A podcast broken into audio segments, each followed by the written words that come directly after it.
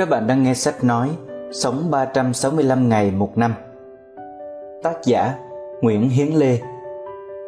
Dựa theo tác phẩm How to Live 365 Days a Year Tác giả John A. Strindler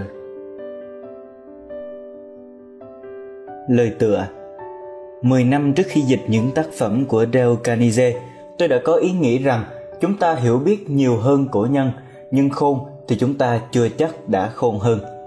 Hai tác phẩm danh tiếng nhất của ông, tức là cuốn How to Win Friends and Influence People và How to Stop Worrying and Start Living, được hàng triệu độc giả hoan nghênh, thực ra có chứa những tư tưởng nào mới mẻ đâu.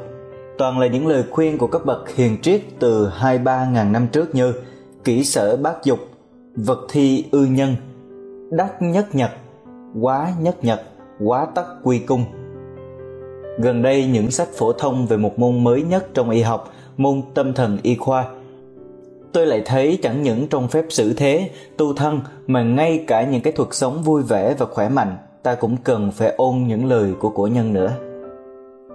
Tôi không chối cãi rằng trong một thế kỷ nay, khoa học đã giúp chúng ta biết thêm nhiều cách vệ sinh, diệt trùng, cách đề phòng những bệnh truyền nhiễm. Nhờ vậy mà số tử giảm đi trông thấy, mà đời sống trung bình của chúng ta tăng lên được vài chục năm nhưng cũng từ khoảng một thế kỷ nay chúng ta mắc thêm nhiều bệnh không thấy được hoặc ít thấy ở thời cổ như bệnh huyết áp cao bệnh lỡ bao tử bệnh trĩ bệnh thần kinh suy nhược. Mà nguyên do chỉ tại chúng ta tuy chú trọng đến phép vệ sinh mà không theo phép dưỡng sinh của tổ tiên. Mới cách đây ba chục năm, các nhà y học và các nhà tâm lý học phương Tây tìm ra được điều này là từ 50% đến 75% bệnh của chúng ta do xúc động chứ không phải do vi trùng gây nên. Và muốn tránh bệnh đó, thì phải biết thay đổi cách sống, thay đổi tinh thần con người, biết tự chủ để làm chủ hoàn cảnh, biết dễ dãi, giản dị, yêu công việc và yêu người chung quanh. Mà biết sống như vậy tức là biết phép dưỡng sinh của người xưa. Tôi không được rõ phép dưỡng sinh của người phương tây thời cổ, nhưng tôi biết rằng ở phương đông, hơn 2.000 năm trước Trang Tử đã viết hai thiên nhân đề là đạt sinh và dưỡng sinh chủ. Đại ý là khuyên ta hai điều dưới đây mà các bác sĩ và tâm lý gia hiện nay đã thí nghiệm và nhận là đúng. Một, đừng tách rời vật chất với tinh thần, cả hai chỉ là một. Hai, phải sống thuận theo thiên nhiên. Mà chẳng riêng gì lão Trang, ngay môn đệ của khổng giáo cũng có một lối sống khoáng đạt, vui vẻ. Về vật chất thì giản dị, quả dục, không để làm cho vật làm lụy ta. Về tinh thần thì khoan hòa, không oán trời, không trách người, làm hết sức mình, rồi mặc cho việc xảy ra sao thì xảy. Cổ nhân sáng suốt thật. Nhưng như vậy không phải là những sách ngày nay đều vô dụng. Nó vẫn có ích, ta vẫn nên đọc nó vì hai lẽ. Nhiều chân lý cổ nhân do trực giác hay kinh nghiệm tìm ra được, thì ngày nay những nhà bác học nhờ thí nghiệm mà chứng minh lại được thành thử đọc sách của những nhà này, ta hiểu rõ hơn, tin chắc hơn. Mà có hiểu rõ, có tin chắc thì mới dễ thực hành. Trí mà càng tin thì hành càng dị. Chẳng hạn cổ nhân biết rằng có vui vẻ mới khỏe mạnh, nhưng sự lo lắng ảnh hưởng xấu tới cơ thể ra sao thì cổ nhân không biết. Hoặc chỉ biết một cách lờ mờ còn ngày nay, nhờ các nhà bác học mà chúng ta biết rằng những xúc động khó chịu ảnh hưởng tới từng quả tuyến, tới hệ thống giao cảm bằng cách nào, rồi gây nên những bệnh nào. Huống hồ, các nhà bác học vẫn phát minh được nhiều điều mới. Thuyết mặc cảm của freud, phương pháp trị bệnh do xúc động mà bác sĩ john sindler đề nghị 10 năm nay. Đây là những tiến bộ mà ta cần biết để hiểu mình, hiểu người, rồi dễ gây hạnh phúc cho mình và cho người từ trên 10 năm nay tôi bị vài chứng bệnh khó trị. Mãi gần đây tình cờ đọc ít cuốn sách về tâm thần y khoa của Mỹ mới biết rằng những bệnh đó do xúc động gây ra và tôi đã áp dụng được một phần những lời khuyên của tác giả những sách đó, nhất là của bác sĩ John A. Strindler. Nhờ vậy mà bệnh giảm được ít nhiều. Thứ nhất là tôi đã bỏ được cái tâm trạng lo lắng về bệnh mà sống vui hơn, mạnh hơn. Thấy vậy, tôi chép lại trong tập này những điều tôi đã hiểu được để giúp độc giả đề phòng những bệnh do xúc động khi bệnh chưa phát và thay đổi cách sống mà cải thiện sức khỏe khi bệnh đã phát rồi. Sách tuy mỏng mà vạch cho bạn được một phép dưỡng sinh, cả một nhân sinh quan nữa đây. nhưng nó có lợi hay không thì còn tùy bạn có chịu áp dụng nó hay không. Để viết cuốn sách này, chúng tôi đã dùng tài liệu nhiều nhất trong cuốn How to Live 365 Days a Year của John Singler, nên cũng xin mượn nhan đề cuốn đó để đặt tên. Sài Gòn, ngày 1 tháng 2 năm 1962 Chương 1 Từ 50 đến 75% bệnh nhân không được trị đúng phép Những tấn bộ của y khoa trong một thế kỷ nay Trong khoảng 100 năm nay, khoa Tây Y đã tiến ghê gớm Trước hết là môn vi trùng trị biện pháp đã cứu được không biết bao nhiêu nhân mạng. Từ khi Pasteur chứng minh được rằng những bệnh truyền nhiễm do vi trùng gây ra rồi các nhà bác học nối gót ông tìm những cách đề phòng vi trùng, khử trùng, diệt trùng hoặc những cách làm cho cơ thể quen chống cự với vi trùng thì trong sự chiến đấu với vi trùng, phần thắng lần lần về chúng ta. Nhất là từ 25 năm nay, nhờ những thuốc Sulfamid, penicillin và vô số thuốc trụ sinh mỗi ngày mỗi nhiều và mỗi mạnh, ở các nước văn minh tuyệt nhiên không còn những bệnh dịch nữa.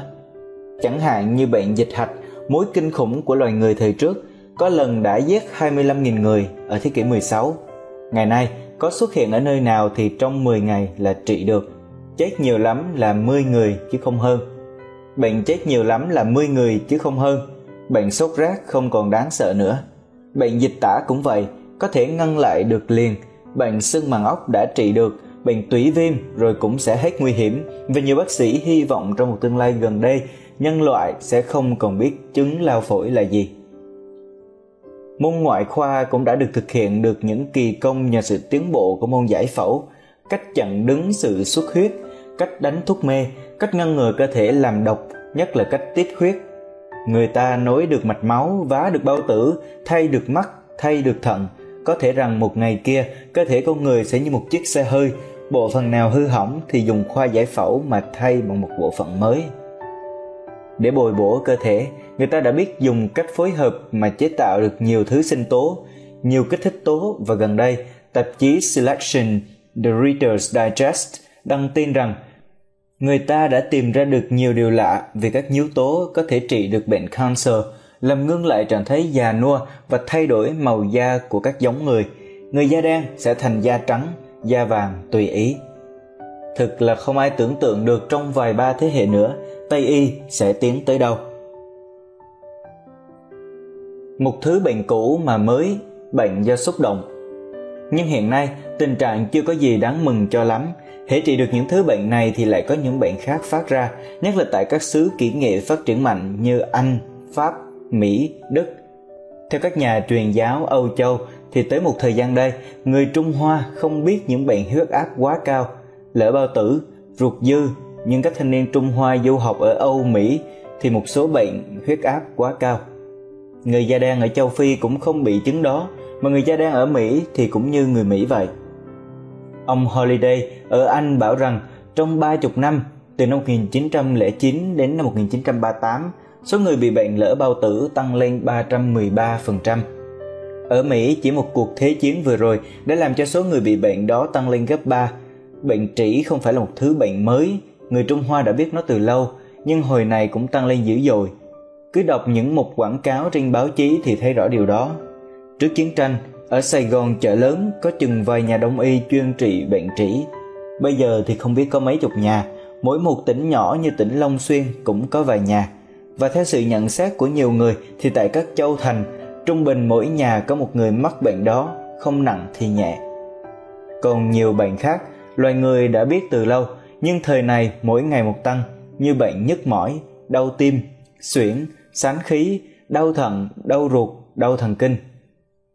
Ở Mỹ, những bệnh nhân mắc những chứng kinh niên đó chiếm tới nửa số giường ở các dưỡng đường mà con số đó chưa hề thấy giảm. Những bệnh đó không do vi trùng gây ra mà do xúc động, người Pháp gọi là maladie emotive, viết tắt là MOE Ông John Stindler trong cuốn How to Live 365 Days a Year bảo nếu ngày mai hoặc hôm nay có một người Mỹ nào đau thì có 50% chắc chắn rằng người đó đau vì xúc động. Nói cách khác, một bộ sách y học rất dày đã kê khoảng ngàn chứng bệnh của loài người cho sinh viên học. mà một trong ngàn bệnh đó bệnh do xúc động cũng thông thường bằng 999 bệnh khác gồm cả lại. Dưỡng đường Osner đã thống kê thấy rằng 500 người đau bao tử hoặc ruột thì có tới khoảng 370 người, 3 phần tư trong số đó đau vì xúc động. Và Đại học Truyền Giao cũng nhận thấy rằng cứ 100 người tới khám bệnh xin toa thì có tới 76 người bị bệnh xúc động. Vậy thì tỷ số những người đau vì xúc động không phải chỉ là 50% mà tới 75% lận. Và có người đã bảo rằng bệnh do xúc động là một chứng bệnh của thời đại. Nguyên do là tại đời sống của ta. Từ đầu thế kỷ tới nay, đời sống của người phương Tây trái đời sống thiên nhiên quá. Và sau đệ nhị thế chiến tại các châu thành chúng ta cũng lây cái lối sống của họ. Chúng ta cũng sống vội vã như họ tinh thần luôn luôn bị kích động như họ. Khoa học tấn bộ máy móc phát triển thì đời sống cũng dễ chịu hơn thật. Nhưng đồng thời dục vọng và nhu cầu của ta cũng tăng lên. Và muốn thỏa mãn những dục vọng và nhu cầu đó ta phải làm việc nhiều hơn tính toán nhiều hơn, thành thử bận rộn hơn của nhân. Mặc dầu theo các nhà khoa học, nền kỹ nghệ đã giúp cho nhân loại ngày nay trung bình mỗi người có được cả chục tên nô lệ, tức máy móc. Có những máy mà năng lực gấp ngàn, gấp vạn năng lực của một dân nô lệ thời xưa để sai khiến. Mới bốn chục năm trước, ông cha ta chỉ cần ăn lấy chắc, mặc lấy giày.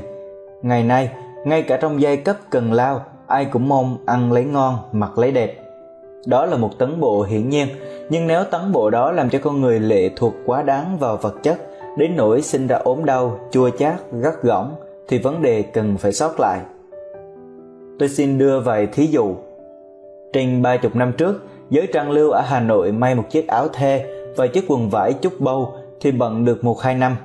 Ngày nay cả những người giúp việc nhà tiền công bảy tám trăm một tháng, cũng mỗi năm may ba bốn chiếc áo mới áo cũ chưa rách nhưng bạc màu, hoặc kiểu hoa không hợp thời nữa, thế là bỏ đi làm giả nói gì tới giới trung lưu và thượng lưu, mấy năm trước, người ta mua một cái máy thu thanh kiểu tối tân, bây giờ máy vẫn còn tốt, nhưng phải sắm thêm một chiếc transistor kiểu tối tân nữa.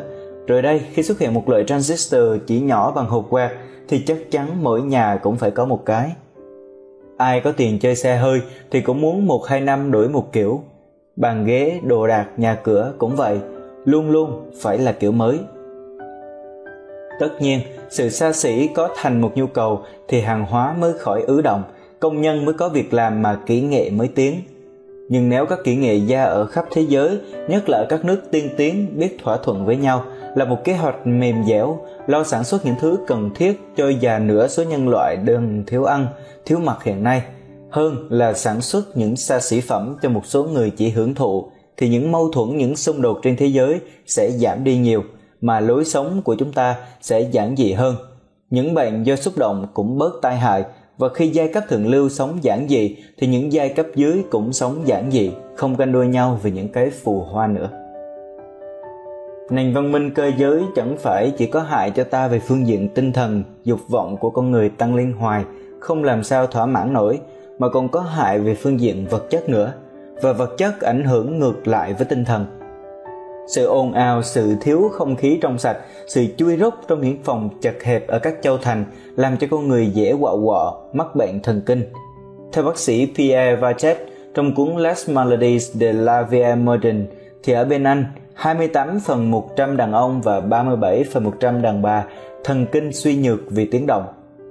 Tiếng động ảnh hưởng tới nội tiết tuyến, tới thần kinh hệ, làm cho người ta thấy mệt mỏi, có khi đau bao tử, đau gan, mất ngủ.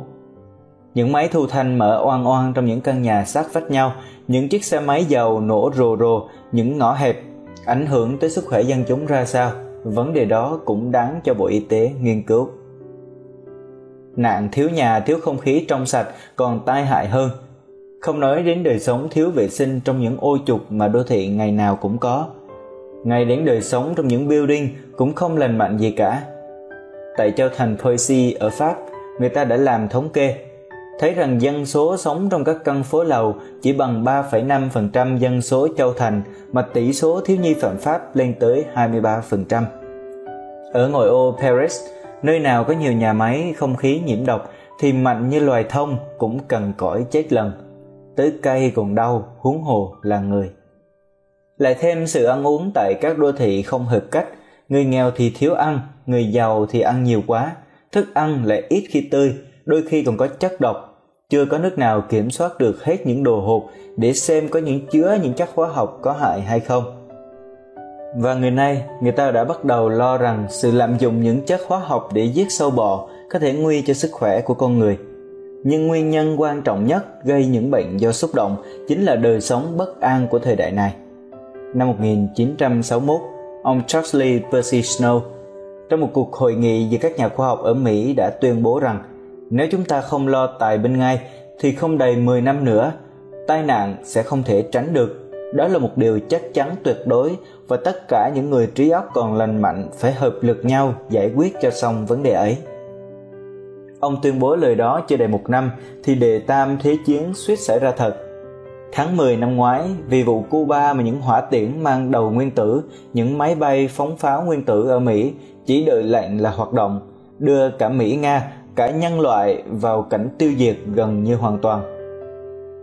Chúng ta đường sống như một khúc quẹo của lịch sử, không có gì bảo đảm cho tương lai cả, về mọi phương diện, chính trị, xã hội, kinh tế.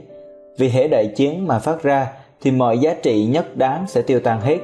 Mà hiện nay trên thế giới, ngồi chiến tranh âm ỉ cháy ở 6-7 nơi, ở Đông Nam Á, ở Triều Tiên, ở Ấn Độ, ở Tây Á, ở Trung Mỹ, ở Nam Mỹ hay là Trung Âu. Ngay bây giờ, những giá trị truyền thống của nhân loại như sự siêng năng làm việc, sự đoàn kết, tình bác ái trong tâm lý đa số đã không được tôn trọng nữa. Trước tình thế bấp bênh người ta chỉ lo hưởng thụ cho thỏa thích, kiếm tiền cho nhiều bằng đủ mọi cách rồi tiêu pha cho hết.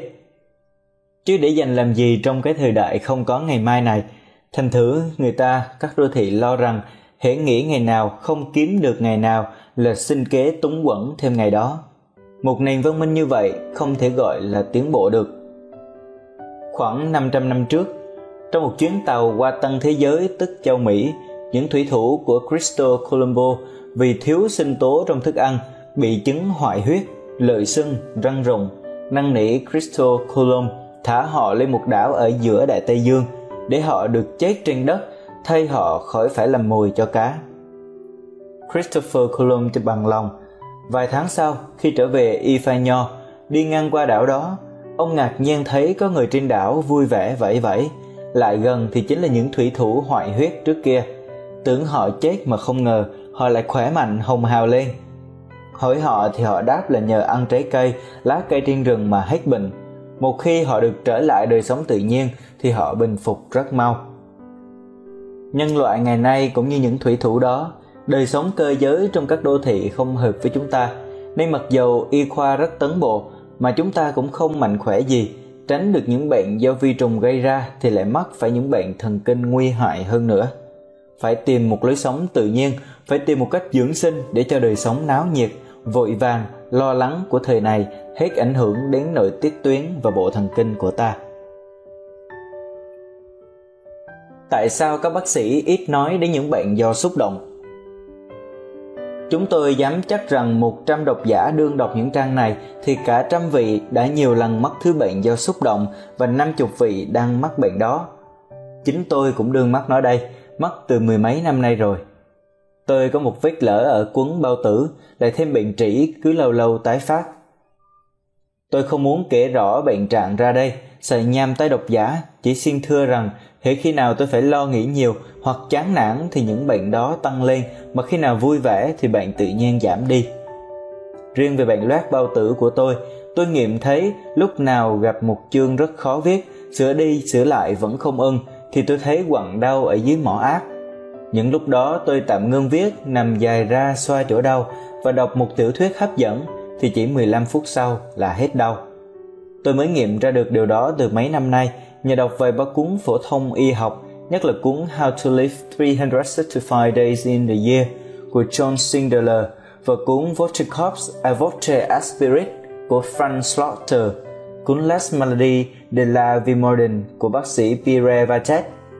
Đọc những cuốn sách đó rồi, nhớ lại lúc bệnh mới phát, tăng lên hoặc giảm đi, tôi mới hiểu được rằng nguyên nhân chỉ do xúc động mà ra cả.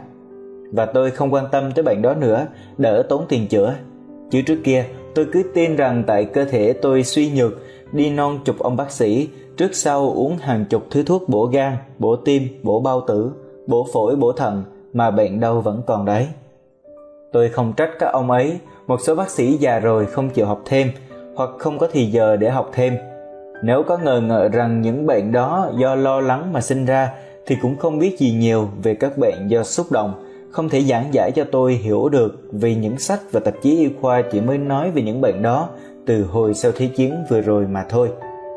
Một số khác có thể hiểu những bệnh đó nhưng không biết cách trị ra sao và muốn giữ thân chủ đành phải làm thinh mà áp dụng cách trị thông thường, nghĩa là bệnh nhân kêu đau bao tử thì cho thuốc đau bao tử, keo đau gan thì cho thuốc đau gan, keo bón thì cho thuốc nhuận trường, nếu quá nhuận trường thì cho thuốc chặt ruột.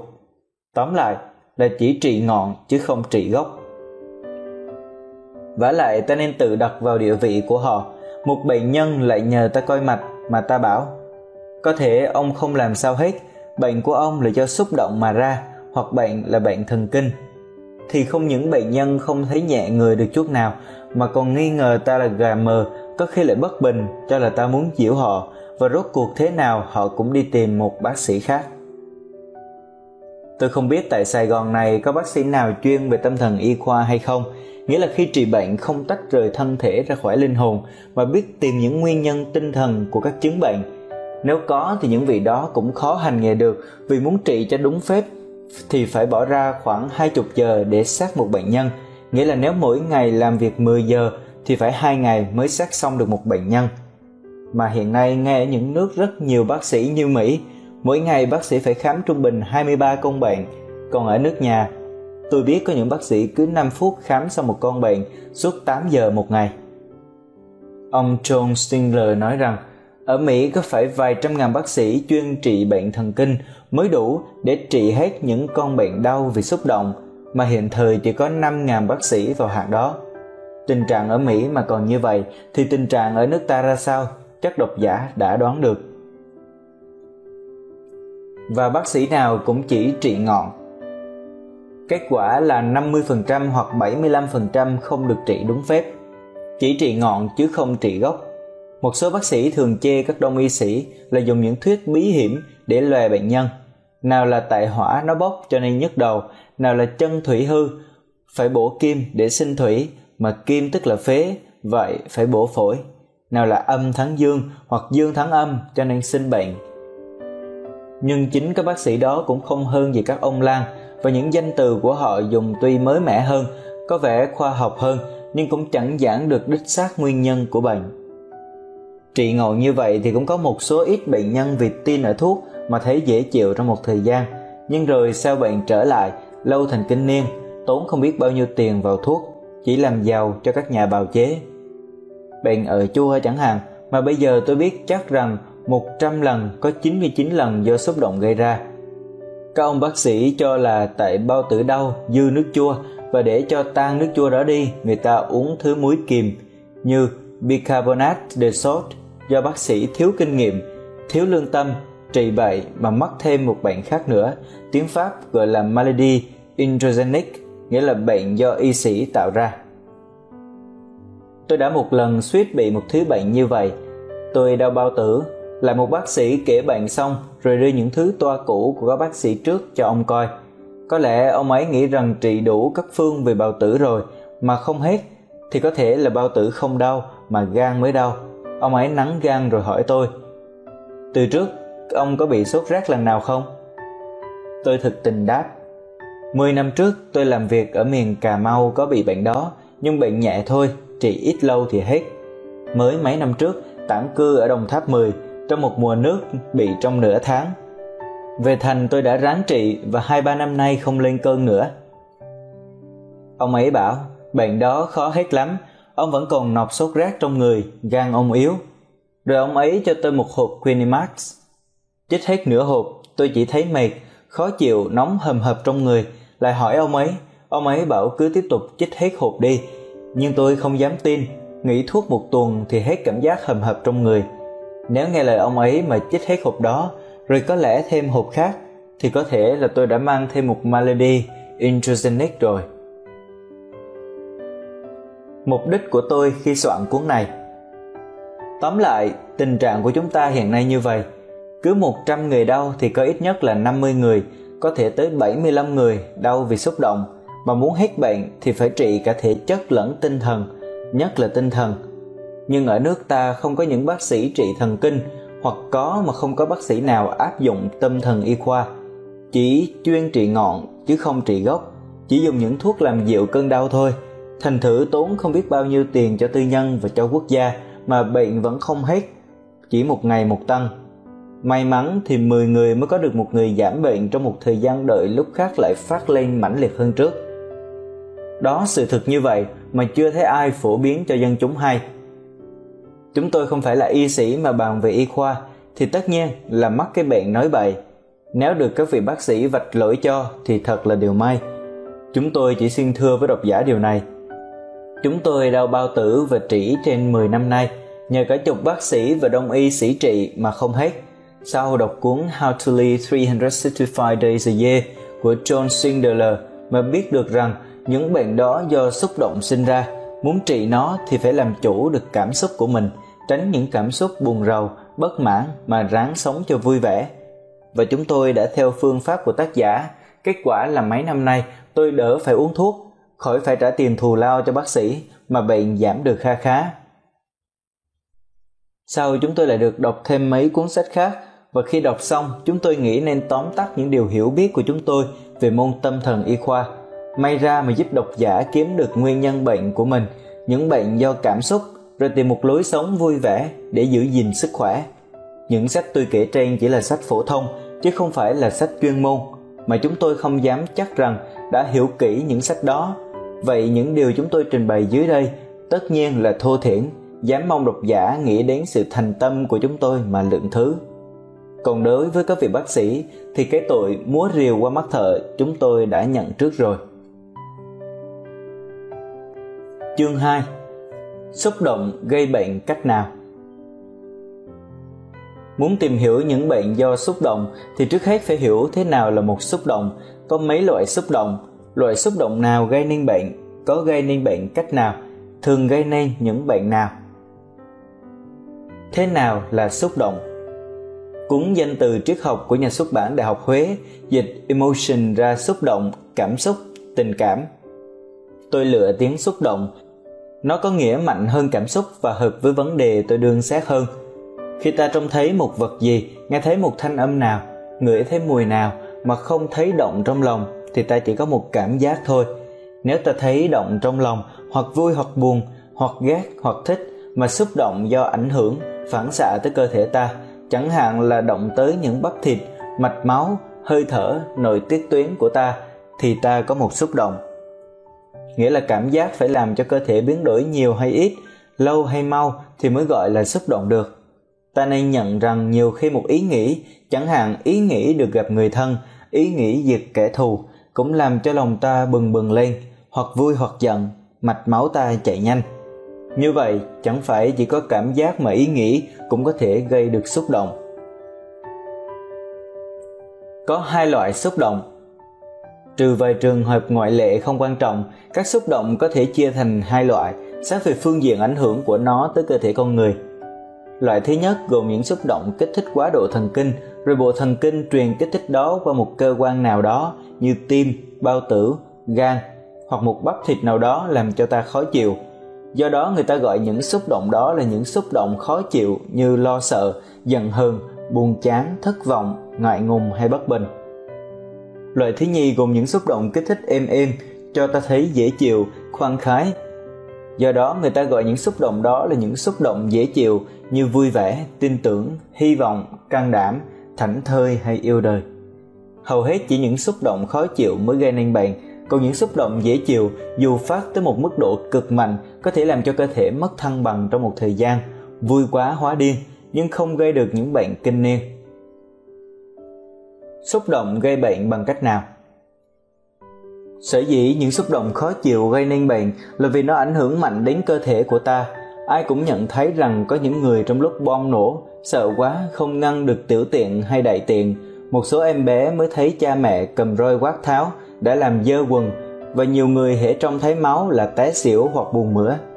Có thể những người đó trước khi xúc động hay sau khi xúc động đều bình thường, mà trong khi xúc động dây thần kinh giãn ra hoặc co lại, làm cho cơ quan bài tiết như bị thả lỏng hoặc làm cho mạch máu thu xúc lại, máu không lên óc được nữa mà té xỉu, hoặc làm cho bao tử thình lình thuôn lại mạnh quá mà hóa buồn mửa.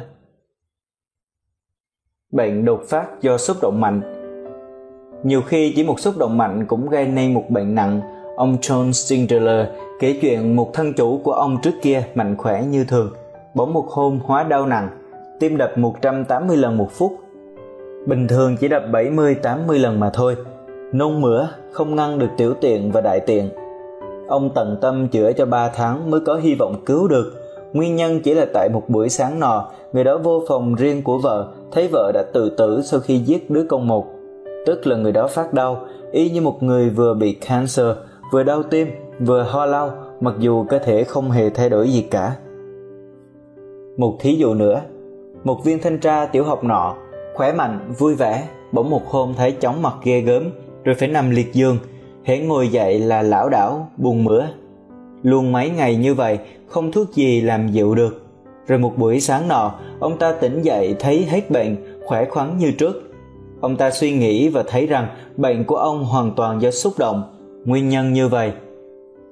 Trước đó ít tháng, một người bạn thân của ông muốn vay ngân hàng một số tiền lớn để làm ăn, nhờ ông đứng bảo lãnh cho.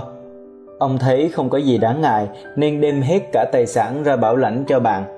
Nhưng ít lâu sau, người bạn bị một tai nạn xe hơi có thể nguy tới tính mạng, phải nằm ở nhà thương cả tháng.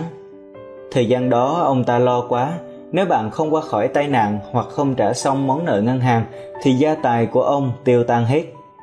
Rồi ông sinh ra chóng mặt. Sau cùng tối hôm đó, ông đương nằm rên rỉ trên giường thì người bạn lại chơi cho hay rằng đã trả hết nợ ngân hàng buổi chiều hôm đó rồi và sáng hôm sau bệnh ông ta tiêu tan hết như có phép thần. Đọc lịch sử Hoa Kỳ ta còn nhớ trong hồi năm Bắc phân tranh, đại tướng Grant chỉ huy trận Richmond bao vây đồn đã 9 tháng mà chưa tiêu diệt được quân phương Nam. Đêm cuối cùng, đêm định đoạt lại thắng bại, ông bỗng hóa ra nhức đầu kịch liệt, mắt mờ như gần đuôi, đi không nổi, phải ngâm chân trong nước nóng và đắp hụt cải lên gáy, nhằm nhắm mắt lại mà không ngủ được. Sáng hôm sau, ông tỉnh táo lại như thường, không phải nhờ sự công hiệu của một hột cải và nước nóng mà là nhờ một bức thư, bức thư xin đầu hàng của đại tướng Ly, người chỉ huy quân đội phương Nam. Sự giận dữ Đáng ghê nhất là sự giận dữ, nó có thể làm cho ta chết thình lình được. Nếu chép lại hết những ảnh hưởng của sự giận dữ tới cơ thể ta thì cả chục trang cũng chưa đủ. Tôi chỉ xin tóm tắt lại vài ảnh hưởng quan trọng dưới đây thôi.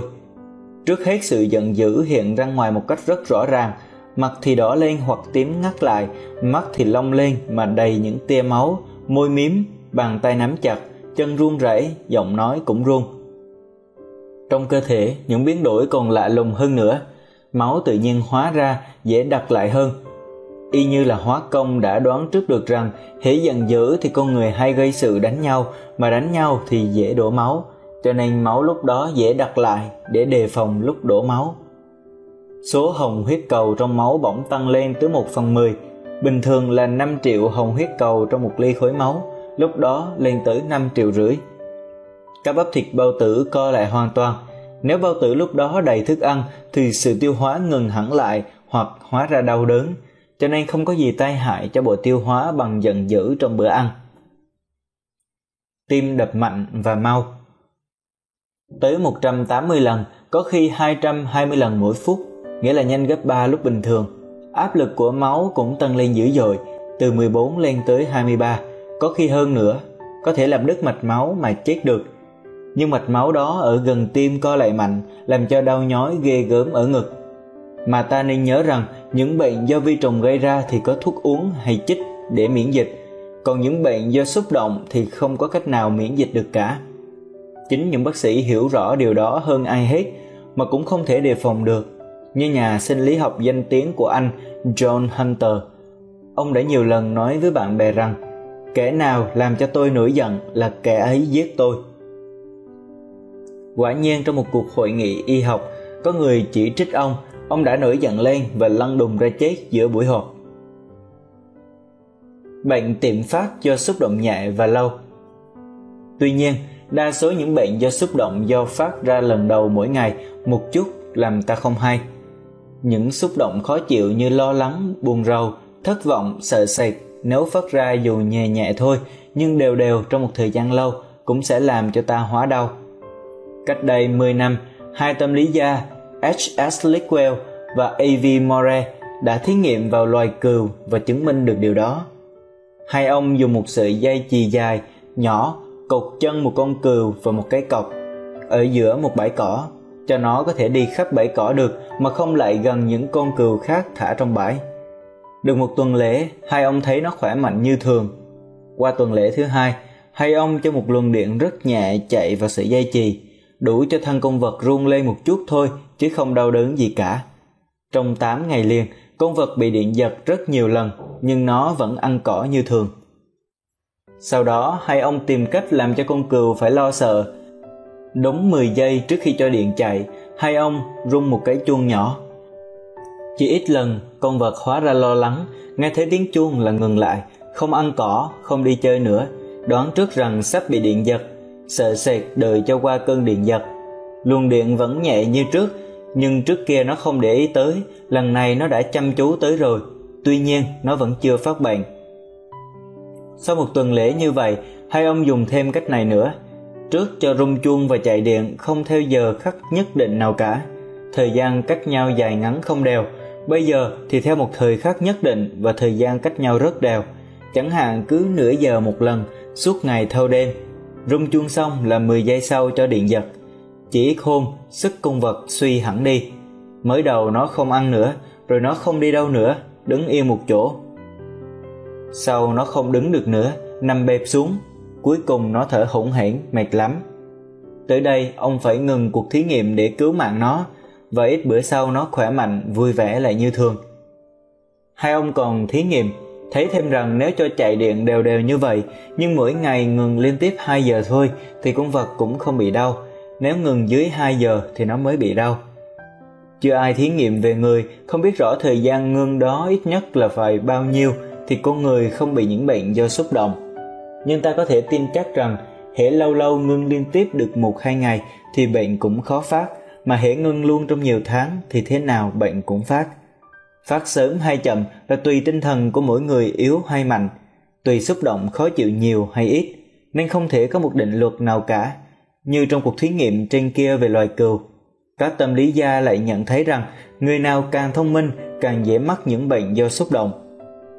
Có lẽ vì càng thông minh, thần kinh càng mẫn nhuệ, càng hay suy nghĩ, tính toán, có khi tính toán năm sáu công việc cùng một lúc.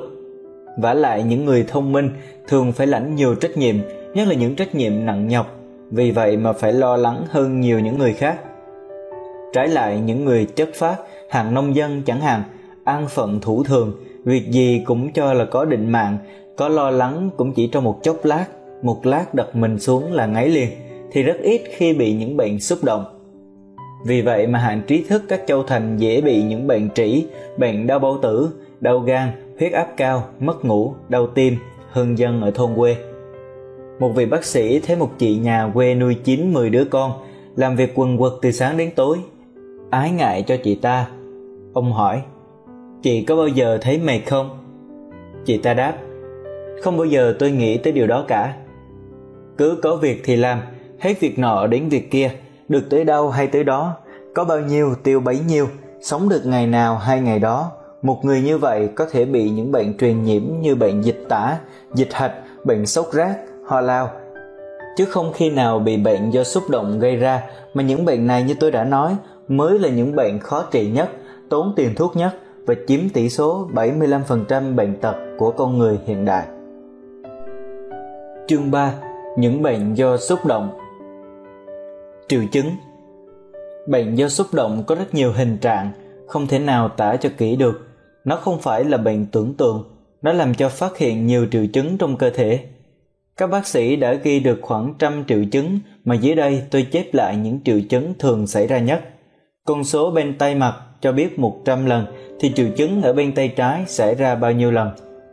Đầy hơi bụng trương lên hay còn gọi là khí trương 99,5% ngạn ở cuốn họng 90% mệt mỏi rã rượi 90% chóng mặt 80%, nhức đầu 80%, đau mỏi gáy 75%, bón 70%, nóng sốt bao tử, bao tử lỡ 50%, đau bụng ở trái mật 50%.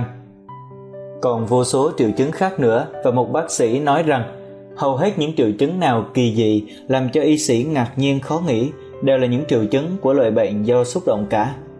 Câu đó làm cho tôi nhớ lại một câu trong một bộ sách đông y, bộ y học toán yếu. quý sùng chi mạch, tả hữu bất tề, xạ đại xạ tiểu, xạ sát xạ tri. Nghĩa là nếu mạch bên tay phải và tay trái không đều nhau, trượt lớn rồi lại trượt nhỏ, trượt nhanh rồi lại trượt chậm, thì đó là mạch bị ma làm. Mười mấy năm trước, đọc câu đó tôi không tin rằng có bệnh ma làm. cho đó, chỉ là một lối giảng một điều mà đông y chưa hiểu, chưa khám phá ra được. Bây giờ thì tôi đoán rằng triệu chứng lạ lùng khó hiểu đó do xúc động gây ra, và tôi khen một ông lang nọ gặp những trường hợp như vậy, thường cho bệnh nhân thăng bát vị tiêu dao nghĩa là tám vị làm cho con người thảnh thơi. Thang này gồm những vị xài hồ, đương quy, bạch thược, bạch trực bạch phục linh, cam thảo, trần bì và sinh khương. Có công dụng làm điều hòa khí huyết, gan và tỳ vị mà bệnh nhân bớt được xúc động đi chăng? Độc giả đã biết những triệu chứng thông thường của các bệnh do xúc động dưới đây tôi xin kể những bệnh mà chúng ta thường mắc nhất để độc giả đề phòng tôi sẽ dùng những nhận xét của hai ông John Strindler và Frank Slaughter mà vạch rõ cho độc giả thấy rằng những bệnh đó đều do xúc động gây ra cả. Những bệnh bao tử Cơ quan tiêu hóa là cơ quan xuất hiện sớm nhất ở các sinh vật, vì sinh vật đơn giản nhất, tức trùng amip. Không có một bộ phận nào khác ngoài cái bao tử. Thực ra trùng amip chỉ là một thứ bao tử. Nó là cơ quan hệ trọng nhất vì nhu cầu ăn uống là nhu cầu khẩn thiết hơn cả những nhu cầu khác như nhu cầu tính dục chẳng hạn nó là một cơ quan chiếm nhiều chỗ nhất trong cơ thể vì nó gồm thực quản, bao tử, ruột non và ruột già. Nó có nhiều mạch máu và gân nhất, cho nên nó chịu ảnh hưởng nhiều nhất của xúc động và có ảnh hưởng rất lớn tới sức khỏe của ta. Ta thường nói, hành động của kẻ đó làm cho tôi tởm. Tiếng tởm đó không dùng theo nghĩa bóng đâu, đó là những xúc động do kẻ đó gây nên đã ảnh hưởng đến bao tử của ta thật. Khi ta giận, chẳng phải chỉ có mặt ta đỏ lên mà thôi đâu, chính bao tử của ta cũng đỏ lên nữa vì máu cũng dồn về bao tử. Từ những nỗi vui buồn đến thời tiết cái gì cũng ảnh hưởng đến bao tử. Giữa bữa ăn nhậu nhận được một điện tín báo rằng một ông bác mới mất thế là nuốt không vô nữa trời đương nắng mà bỗng nổi cơn giông, ăn cũng thấy kém. Nhưng nếu được tin con thi đầu thì có thể bảo người ở chạy đi mua thêm một tô mì. Những điều đó ai cũng nhận thấy hàng ngày. Xúc động làm cho ta thấy nặng bao tử, có cái gì đè trong bao tử? Có khi bao tử thắt lại mạnh làm cho ta phải ôm bụng, ở chua hoặc ở hơi. Một bệnh nhân ở hoài liên tiếp 8 ngày, cứ trung bình nửa phút là ở một lần, thuốc gì cũng vô hiệu một bác sĩ đã tính cắt những gân để cho hoành cách mô không cử động được nữa mà hết ở cũng may bệnh nhân không chịu cắt rồi sau bệnh tự nhiên hết nguyên nhân do vậy năm 1942 Hồi mà đường, bột mỡ phải mua bông vì khan hiếm, người đó bán trại ruộng đi, mở một tiệm bánh. Tưởng là khá, không ngờ bị công an dò xét điều tra vì nghi ngờ là gian trá trong việc xin bông. Đúng lúc đó, người con trai của ông ta phải nhập ngũ, thế là ông ta bắt đầu ở, ở hoài đến mất ăn mất ngủ, chỉ mấy ngày mà hông hem trông thấy. Một bác sĩ chuyên trị bệnh thần kinh đoán được nguyên nhân, khuyên ông ta bán cửa hàng bánh đi. Ông ta nghe lời, ký giấy đoạn mại xong thì 12 giờ sau hết ở. Sau khi bạn đau dưới mỏ ác, bạn ngờ rằng lỡ bao tử, nhưng chưa chắc vì có tới trên 50% trường hợp như vậy chỉ do xúc động chứ chưa phải lỡ bao tử. Trường hợp vì xúc động mà thấy đau ở bao tử là vì trường hợp vì lo mà đau. Hai trường hợp đó rất dễ lầm với nhau. Vì nếu có lỡ thì cũng không phải vết lỡ làm cho ta đau, mà chính là những bắp thịt ở chung quanh vết lỡ đó nó thắt lại mà làm ta đau mà khi ta xúc động, chính những bắp thịt đó cũng thắt lại đọc hai truyện dưới đây bạn sẽ tin chắc điều đó một người bán tạp hóa phàn nàn là đau bao tử, công việc làm ăn không khá, phải lo lắng hoài làm thêm bà vợ như bà la sát và cầu côn vào hạng thanh niên cao bồi đi bác sĩ ông thì bảo là lỡ bao tử Ông thì bảo không, làm người đó thêm hoang mang. Cứ mỗi năm hai kỳ, người đó về quê nghỉ nửa tháng, suốt ngày câu cá ở Wisconsin của Mỹ. Lạ quá, cứ đúng lúc xe tới Bellevue, cách quê chồng 40 cây số thì bệnh bao tử biến mất. Nửa tháng ở nhà ở quê, ông ta ăn mạnh khỏe như thường, rồi khi trở về gần với tỉnh, nhìn thấy thành phố là bệnh trở lại. Nhờ vậy mà ông ta mới biết rằng mình không lỡ bao tử. Một y sĩ dưỡng đường Mayo cũng mắc bệnh như vậy. Ông lo lắng buồn chán hóa đau bao tử. Ông biết bệnh của mình, thỉnh thoảng đi nghỉ ngơi để dưỡng sức. Lần nào cũng vậy, ra khỏi châu thành Rochester, tới giữa cầu trên sông Mississippi là tự nhiên bệnh hết. Rồi khi trở về Rochester, cũng tới giữa cầu đó là bệnh trở lại. Nghiệm như vậy, ông để tâm suy xét thì thấy cầu đó ở trên ranh giới tiểu bang Minnesota và ông ghét tiểu bang này lắm. Ông di cư qua tiểu bang khác và bệnh ông hết luôn. Nếu người bán tạp hóa và vị bác sĩ đó không tìm được nguyên nhân bệnh mình thì sớm muộn gì bệnh cũng hóa nặng, thành ra lỡ bao tử thật, rất khó chữa. Khi đã lỡ bao tử rồi thì một xúc động mạnh có thể làm cho xuất huyết bên trong bao tử nguy tới tính mạng. Có rất nhiều thuốc nhưng đều là để trị ngọn cả, chỉ có cách ăn kiêng, đổi không khí, ráng vui vẻ, đừng lo lắng là bệnh mau đỡ thôi. Cho nên lính ngoài mặt trận mà bị bệnh thì vô phương cứu chữa. Những bệnh ở ruột Theo John Stingler và Frank Slaughter thì ruột già còn dễ bị ảnh hưởng của xúc động hơn là bao tử. Bệnh sưng ruột già có thể sinh ra hai chứng, bón và tháo già, phân lỏng và sền sệt. 70% người bón là do xúc động chứ không phải do những bắp thịt ở ruột làm biến như bác sĩ Victor Ponchat đã nói trong cuốn Legimin de Bonheur. Lúc đó bác sĩ Ponchat chưa biết ảnh hưởng của xúc động. Dù bón hay tháo dạ do xúc động thì cũng chỉ có một cách hiệu nghiệm để trị là ăn kiêng, vận động, sống vui vẻ điều hòa. Đừng thấy táo bón mà dùng thuốc nhuận trường, chỉ hại chứ không ích. Bệnh sinh ruột 1.000 lần có tới 994 lần do xúc động gây ra. Bạn thấy soi bụng, bạn thường cho rằng do thức ăn không tiêu mà sinh ra hơi. Không, sự tiêu hóa không khi nào sinh ra hơi cả. Hơi ở trong bao tử và bụng của ta đều là không khí mà ta nuốt vào cùng với thức ăn. Khi thấy sình bụng, ồm ộp trong bụng là có một khúc ruột non của ta thắt lại, nước và hơi trong bụng bị ngán làm cho bụng sình lên. Rồi khi ruột hết thắt, nước và hơi thông được và ta nghe thấy tiếng ùm ụt trong bụng. Có khi ruột chỉ thắt lại trong 5-3 phút, có khi nó thắt lại cả giờ.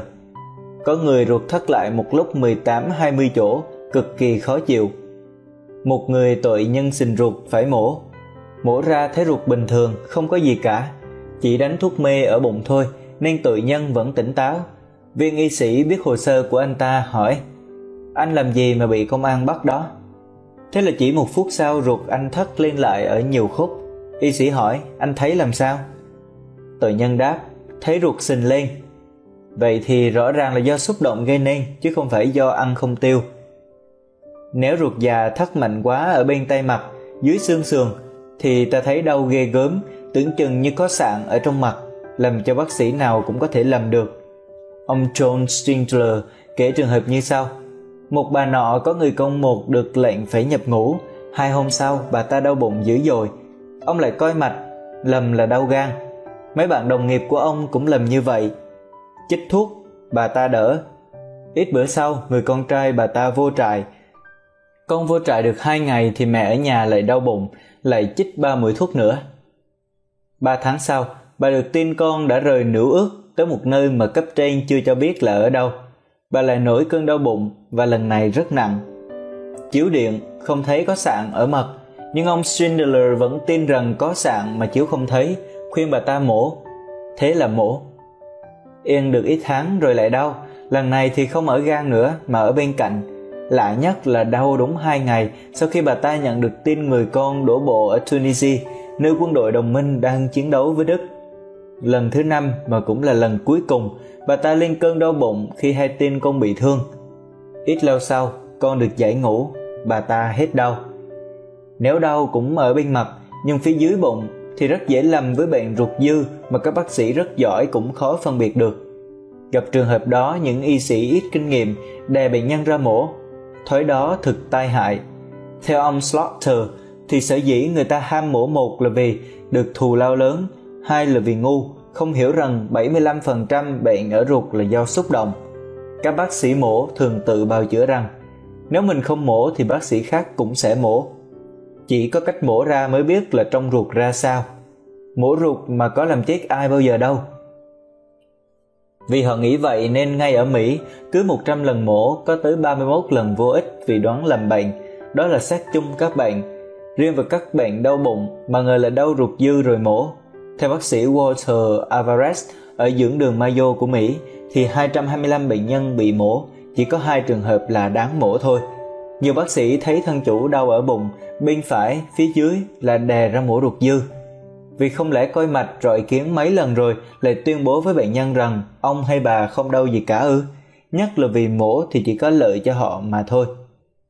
Thấy mối nguy đó, một trường hợp ở Mỹ đã ra lệnh rằng những y sĩ ít kinh nghiệm không được mổ bậy nữa. Trước khi mổ phải hỏi ý kiến của nhiều chuyên môn để khỏi làm phí tiền, hại sức khỏe, nguy tính mạng của bệnh nhân. Và vài trường đại học ở Mỹ đã bắt các ông bác sĩ mổ tương lai phải học khóa tâm thần bệnh học ở nước ta cũng nên có những đạo luật như vậy những bệnh tim và mạch máu khi vui ta thấy tim như nở ra còn khi buồn thì thấy tim như thắt lại đau khổ quá thì thấy tim như nát ngấu. Như vậy đủ biết rằng xúc động ảnh hưởng rất lớn đến tim mà những bệnh về tim còn khó trị nguy hiểm hơn những bệnh về bao tử. Có lẽ các y sĩ ngày nay bằng tâm nhất về bệnh huyết áp cao. Hồi xưa nhân loại gần như không biết bệnh đó. Mới từ đầu thế kỷ này nó phát mỗi ngày mỗi mạnh và già nửa số người quá 50 tuổi chết vì một trạng thái của bệnh đó. Xúc động kích thích những gân của bộ thần kinh giao cảm, rồi những gân đó làm cho những mạch máu nhỏ ở thận thu xúc lại, rồi thận tiết ra một kích thích tố, chất renin. Chất này làm cho mạch máu thắt lại, spasme, do đó huyết áp tăng lên. Khi huyết áp lên cao quá, những găng máu ở óc có thể đứt hậu quả là chết hoặc tê liệt nửa người. Nếu những mạch máu ở gần tim bị một hòn máu, calot làm ngạt, thì ta thấy đau kinh khủng ở tim. Bệnh đó gọi là bệnh angine de Poitrine.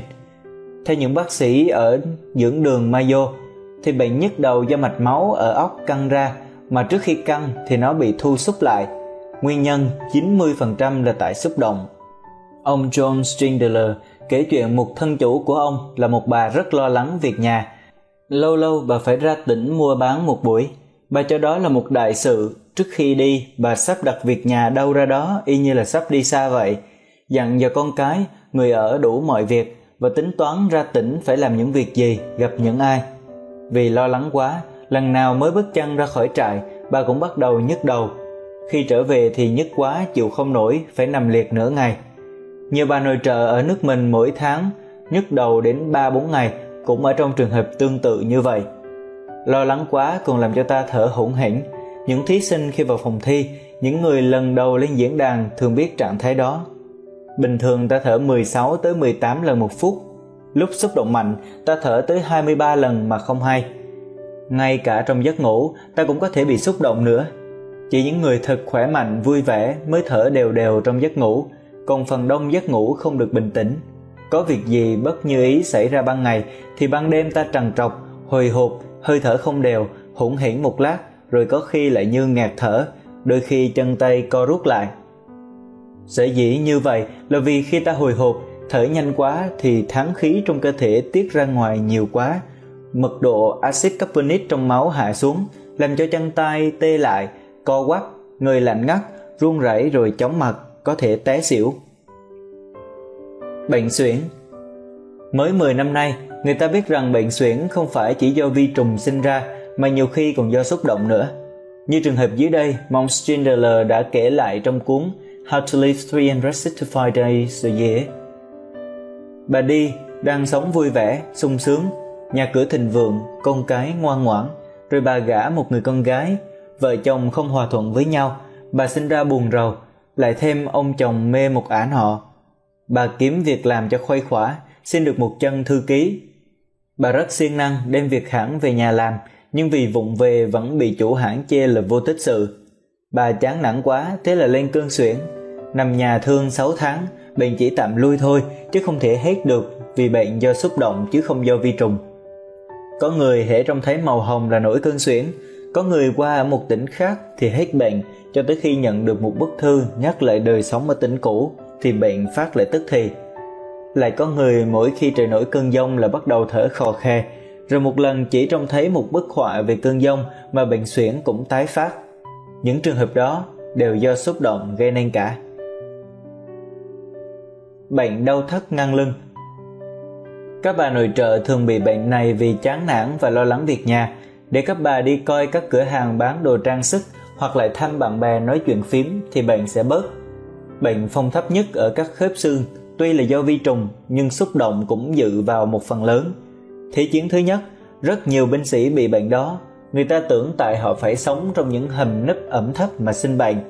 Nhưng thế chiến vừa rồi người ta nhận thấy rằng những binh sĩ chiến đấu ở những miền khô ráo như sa mạc châu Phi mà cũng bị bệnh đó và càng ra gần mặt trận thì bệnh của họ càng tăng lên, rõ ràng là do xúc động. Bệnh ngoài da Khi xúc động làm cho những tia máu thu xúc lại rất mạnh thì một chút huyết thanh thấm ra ngoài tia máu, động lại ở thớ thịt rồi hiện ở ngoài da. Da bầm lại, ngứa, sưng, chảy nước, đóng vảy. Có tới 30% bệnh ngoài da nguyên nhân là như vậy. Một ông lão nọ từ nhỏ da vẫn nhẵn nhùi, Hồi 67 tuổi, ông góa vợ, năm sau tục huyền với một quả phụ trạc tuổi ông. Trong khi đi du lịch tuần trăng mật, ông bỗng nổi bệnh ngoài da, về nhà phải đi nằm nhà thương. Bệnh bớt, nhưng về tới nhà thì bệnh lại phát nặng, ngứa khắp người. Ít lâu sau ông phải đi xa để tính việc làm ăn. Khi đi khỏi nhà thì bệnh hết, trở về nhà thì bệnh phát lại. Mấy lần sau cũng vậy. Người mình chắc đã tưởng là có ma làm mà cúng vái ông tà, ông táo rồi – sau cùng người vợ đi thăm một người bà con, ông lão ở nhà một mình, lạ thay bệnh tự nhiên bớt rồi khỏi hẳn. Thì ra ông lão đau ngoài da chẳng phải tại vi trùng hay phong thấp gì cả, mà ông không chịu nổi tánh tình của bà vợ la sát đó. Bà bắt chồng phải nhất nhất tuân ý bà, ông không dám cưỡng, chỉ ngấm ngầm bực mình đau khổ mà phát bệnh.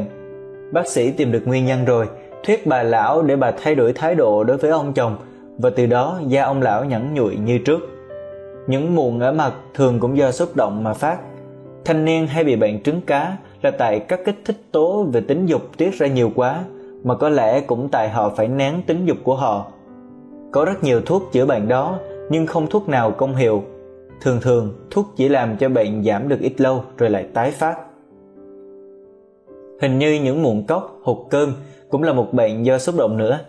Ở nước nào dân quê cũng có những thuật kỳ dị để trị mụn cốc, ở Mỹ người ta lấy một hột bắp đỏ chà vào muộn rồi ném cho gà ăn, hoặc lấy lông cổ một con lười già mà cọ vào muộn. Ở nước ta, người ta lượm những thỏi vàng giấy rải trên đường sau đám ma, đem về chà vào muộn. Hoặc trong khi giông tố người ta đợi cho trời nổi sấm chớp là vội vàng xoa vào mụn vừa xoa vừa nói, trả ông sấm bà sát. Những cách đó đều là dùng tâm lý để trị bệnh, hệ tin tưởng mà vui lên thì bệnh hết, cho nên ông Slaughter khuyên bác sĩ chuyên môn trị bệnh ngoài da nên tìm hiểu tâm lý của bệnh nhân và áp dụng môn tâm thần y học để cho những thuốc dán, thuốc xoa dễ công hiệu hơn. Những bệnh về kinh nguyệt Kinh nguyệt không đều đau bụng, nhức đầu ngày sắp có kinh, nhiều khi cũng do xúc động, nhất là những bệnh liệt dương, bại âm, nguyên nhân chính thuộc về tâm lý chứ không phải là về bộ phận sinh dục. Nếu không chữa theo tâm lý mà dùng những thuốc kích thích một cách giả tạo thì chỉ thêm hại chứ không ích lợi gì cả. Còn điều này nữa có lẽ cũng làm bạn ngạc nhiên. 83% những tai nạn xảy ra không phải do máy móc mà do con người. Ở Âu, Mỹ, người ta đã làm thống kê và nhận thấy rằng có những người rất dễ làm mồi cho tai nạn.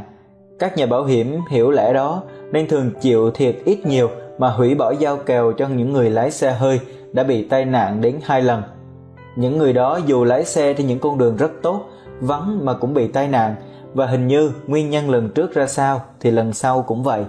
Tại tay này hay tay nọ vụng, chậm. Đó thuộc về sinh lý hay tâm lý, có lẽ cả hai. Chắc bạn đã nhận thấy hôm nào mất ngủ, quạo quọ thì làm cái gì cũng hay đổ vỡ, khép cánh cửa thì vô ý để kẹp ngón tay, kéo cái hộc tủ thì kéo mạnh quá, hộc văng ra, rớt xuống chân, xuống cầu thang thì trượt chân té, những xúc động khó chịu thật là tai hại. Chương 4. Ít trường hợp đặc biệt ta dùng tiếng mặc cảm để dịch tiếng complex của Pháp. Mặc có nghĩa lặng lẽ. Nhưng mặt hứa là bằng lòng cho mà không nói rõ ra. Cảm là cảm xúc. Mặc cảm là những tình cảm như gan, gác oán, giận. Nó âm thầm ở trong lòng ta mà ta không biết và làm cho ta có những hành động mà ta không muốn, không cố ý làm. Cho tôi xin lấy một thí dụ thông thường nhất, mặc cảm gan với em, mặc cảm mà người Pháp gọi là complex de Ken. Theo Thánh Kinh, Ken là con trai lớn của thủy tổ loài người, Adam và Eva. Em trai của Ken là Abel. Hai anh em một hôm dân lễ lên Thượng Đế. Thượng Đế khen lễ của Abel. Ken không được khen, gan ghét em rồi giết em. Ken bị Thượng Đế phạt, bắt suốt đời phải lang thang, không ở đâu yên được.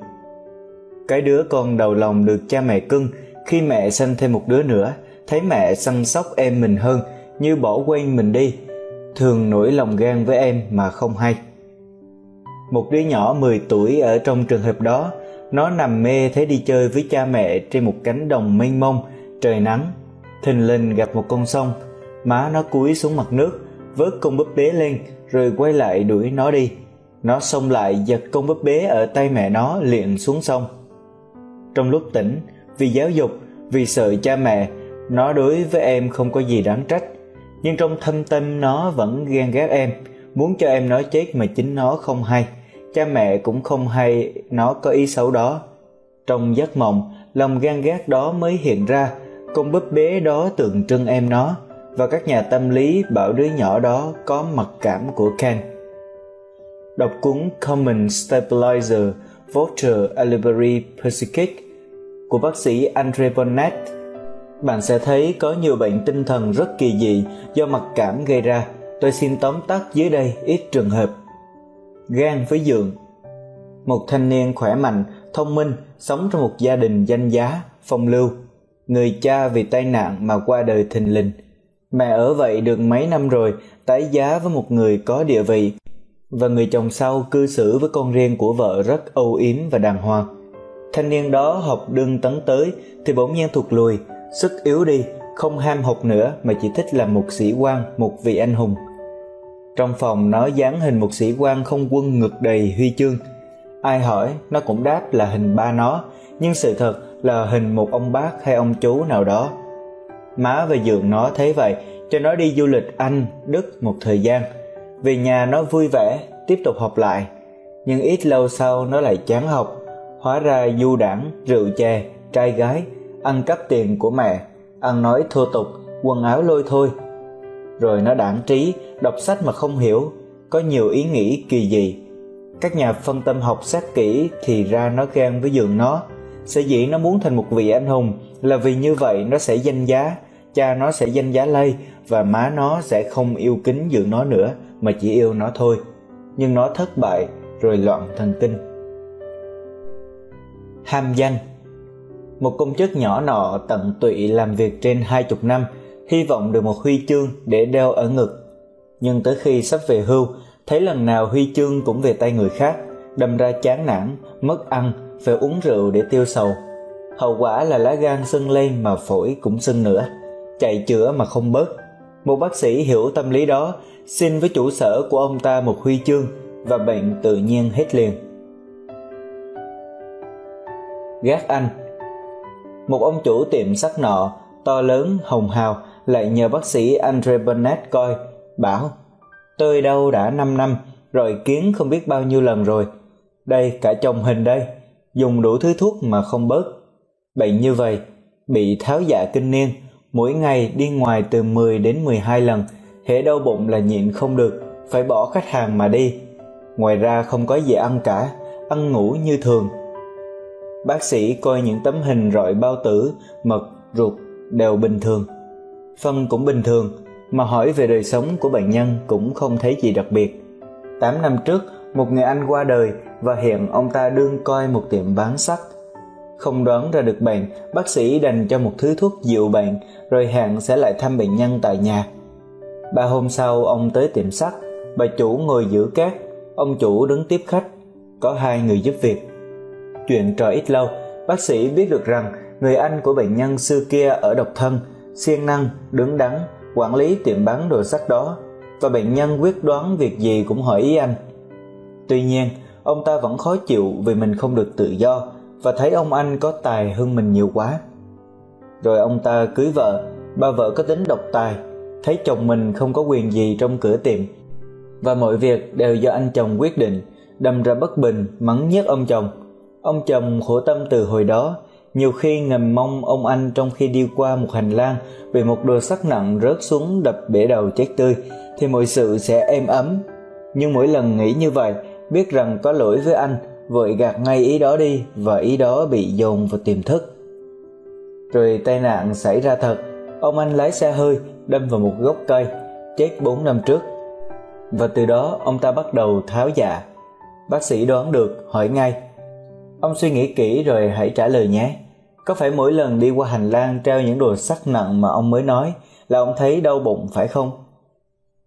Từ trước tới giờ tôi không để ý tới, nhưng có lẽ đúng vậy. Nguyên nhân bệnh của ông là lòng hối hận rằng mình đã có ý muốn cho anh chết. Chỉ có mỗi phương thuốc là kiếm một vị linh mục để xưng tội rồi cầu nguyện. Bệnh nhân nghe lời và ít lâu sau hết đau. Trách nhiệm nặng quá. Một tuy chức nọ rất siêng năng, ông ta muốn được lãnh một địa vị quan trọng, tận tâm với chủ, đem công việc ở hãng về nhà làm và rốt cuộc cao vọng của ông được thỏa mãn. Người ta giao cho ông một chức chỉ huy, nhưng tài cán ông ta kém, thành thử công việc không chạy, chủ hãng hơi bực mình. Thấy vậy, ông ta lại càng gắng sức, càng lo lắng, uống Maxington, một thứ thuốc kích thích thần kinh để làm việc đêm, và ít tháng sau ông ta đi bác sĩ, kêu lệch tức ngực, rọi phổi, phổi trong. Một tuần lễ sau, ông ta trở lại bác sĩ kêu là đau bao tử, rồi bao tử, bao tử lành, rồi lại kêu đau gan, đau ruột, rồi gan và ruột đều vô bệnh. Sau cùng, ông ta kêu đau ở sống lưng. Bác sĩ hỏi thăm công việc làm ăn của ông, đoán được bệnh, đề nghị với chủ hãng cho ông ta nghỉ ít tháng. Khi bình phục rồi sẽ giao cho một công việc khác, trách nhiệm nhẹ hơn mà không thể làm mất thể diện của ông ta. Từ đó ông ta vui sống trở lại, nhưng vui được bao lâu thì không biết, vì khi lãnh công việc mới, ông ta lại cấm cổ làm việc mong một ngày kia được lãnh một trách nhiệm cao hơn nữa. Thói gan tuông Một ông nọ trạp ngủ tuần, nhỏ con, hói, khúm núm lại thăm bác sĩ. Hai vợ chồng làm chung một sở, vợ làm trưởng phòng, chồng làm nhân viên tránh trong phòng. Bà vợ tự nhiên nổi gan ghê gớm. Hễ chồng đi đâu, bà ta cũng nghĩ là đi với nhân tình, mà chồng ở nhà thì bà cũng nghĩ để tán cô hàng xóm. Ngó một thiếu nữ đi ngang cửa cũng không được, cặp mắt tráo trưng kia thì chỉ tài liếc gái. Mà nếu cúi mặt xuống không ngó thì đích thị là giả dối làm bộ nghiêm trang mà tâm ngẫm tâm ngầm. Rồi nhiều lần còn dọa nếu bắt được thì tan xương. Ông ta nhờ bác sĩ trị dùm bệnh gan của bà vợ. Bác sĩ hỏi nhưng bà nhà có đau bệnh gì không? Có chóng mặt nhức đầu đau bao tử ít bữa sau theo lời bác sĩ dặn ông ta để bà vợ tới một mình bà ta kể lễ bệnh tình ít nhất là chứng đau tim. Bảo sắp tới thời kỳ tắc kinh, phàn nàn với bác sĩ về tính đàn điếm của ông chồng. Không có con, nhiều lúc bà ta chán quá muốn tự tử. Bác sĩ coi mạch, không thấy bệnh gì cả, đoán đó là tâm trạng của người gần tới kỳ tắc kinh, còn do dự đợi hỏi ý kiến một nhà chuyên trị bệnh thần kinh. Bà ta trở lại, phàn nàn rằng mới kêu điện thoại tới sở, hỏi ông chồng thì ông ta không có ở sở, đích thị là đi với một ả nào. Giận quá bà ta liền ống điện thoại xuống nó bể tan tành và cánh tay bà ta cũng sụi luôn. Chiếu điện ở gần cánh tay không sao cả bác sĩ đưa bà ta vào một nhà thương điên. Hai tháng sau bớt không đòi tự tử nữa mà còn bảo bác sĩ rằng từ nay tôi mặc thằng cha nó muốn theo đứa nào thì theo. Hơi đâu mà nghĩ tới nó. Đã đau khổ nhiều quá rồi. Bây giờ trời cho sống ngày nào thì ráng vui ngày đó. Bác sĩ thấy vậy cho bà ta về nhà nhưng vẫn không tin rằng bệnh hết hẳn, nó có thể trở lại ngày nào không biết chừng, nên dặn người chồng phải để ý dò sát vợ, nếu có gì lạ thì cho ông hay liền. Quả nhiên chỉ được 6 tháng rồi một hôm, người chồng kêu điện thoại cho hay vợ muốn nhảy qua cửa sổ tự tử. Thế là phải đưa bà ta vào nhà thương điên một lần nữa. Sở dĩ tôi kể nhiều trường hợp ra như vậy là vì tôi muốn độc giả hiểu rằng, thấy rằng, tin rằng và nhớ rằng có từ 50 đến 75% bệnh của ta do xúc động gây ra, chỉ có 25 đến 50% bệnh của ta do những nguyên nhân khác như nhiễm trùng hoặc là tai nạn, già suy, vân vân.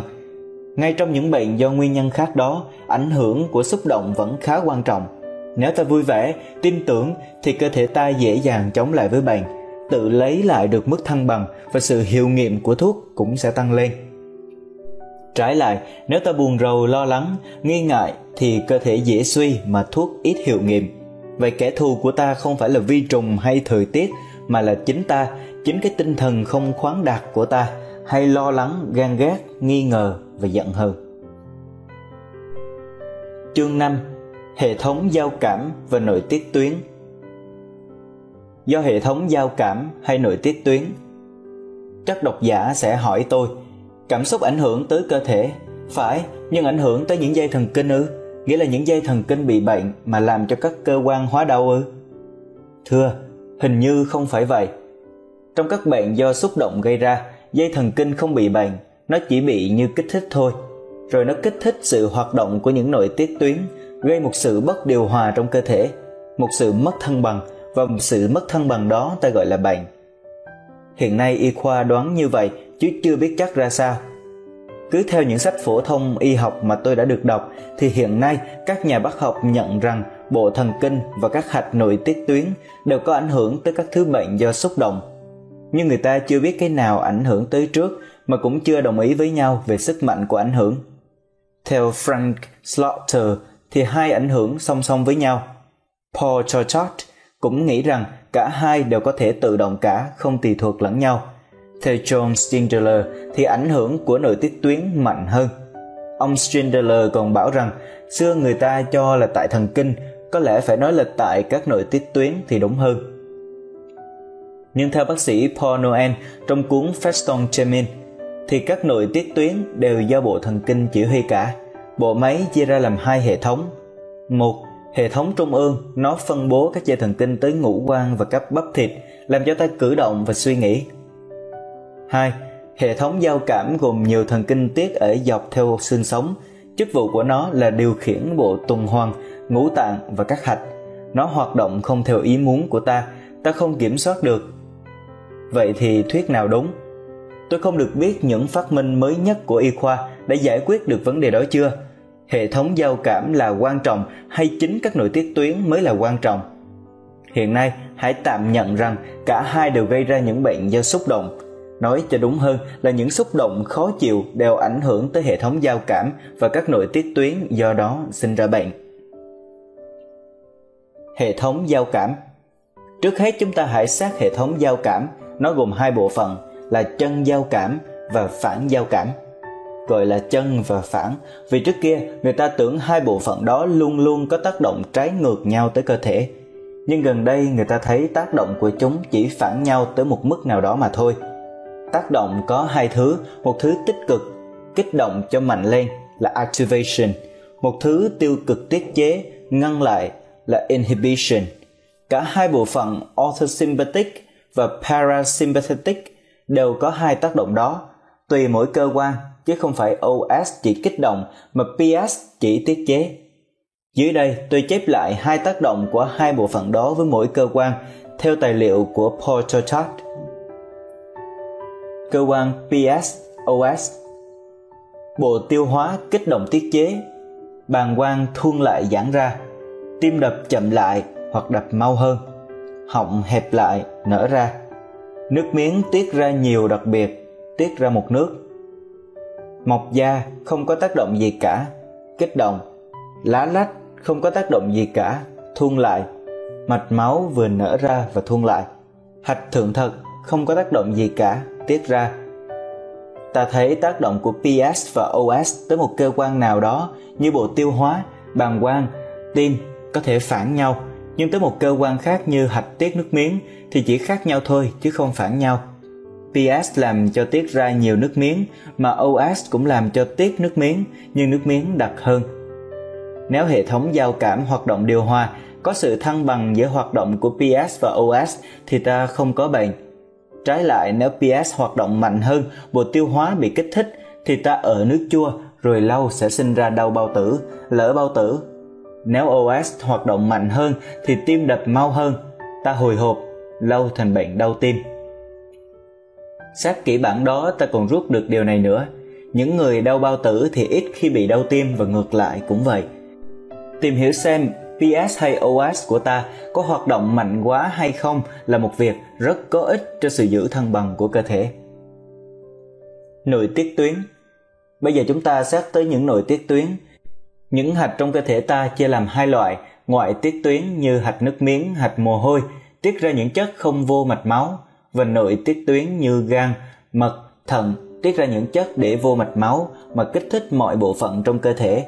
Do đó ta gọi những chất đó là kích thích tố, hormone. Nội tiết quan trọng nhất là tùng quả tuyến. Người ta mới nghiên cứu kỹ về nó từ vài ba chục năm nay. Nó là một hạch tròn, to bằng một hột đậu lớn, nằm ở trong sọ, dưới óc. Người ta có thể coi nó như một cái xương nhỏ, chạy suốt đêm ngày, một cách yên lặng mà đắc lực để giữ cho cơ thể được khỏe mạnh Nói cách khác, nó mà hoạt động điều hòa thì cả cơ thể của ta được an khang. Nó kiểm soát đời sống sinh lý của ta, giúp cơ thể ta chống lại với vi trùng, với thời tiết, nóng quá hoặc lạnh quá vân vân, với sự nhọc mệt, với các chất độc. Được vậy là nhờ nó tiết ra vô số kích thích tố mà hiện nay y khoa chưa tìm ra được hết. Có nhiều chất người ta chỉ đoán được chứ chưa chứng thực được là có Hai chất có ảnh hưởng lớn tới những bệnh do xúc động là chất STH và chất ACTH. Chất STH, hormone somatotrophic, kích thích hạch thượng thận, một cái hạch ức lên trái thận, làm cho hạch này tiết ra chất DOCA giúp cơ thể chống lại các vi trùng. Điều đáng nhớ kỹ là những cảm xúc khó chịu như buồn, chán, lo lắng làm cho chất STH tiết ra nhiều và nó tiết ra nhiều thì ta thấy khó chịu, trong người mỏi mệt, nhức đầu, mất ăn, đau lưng.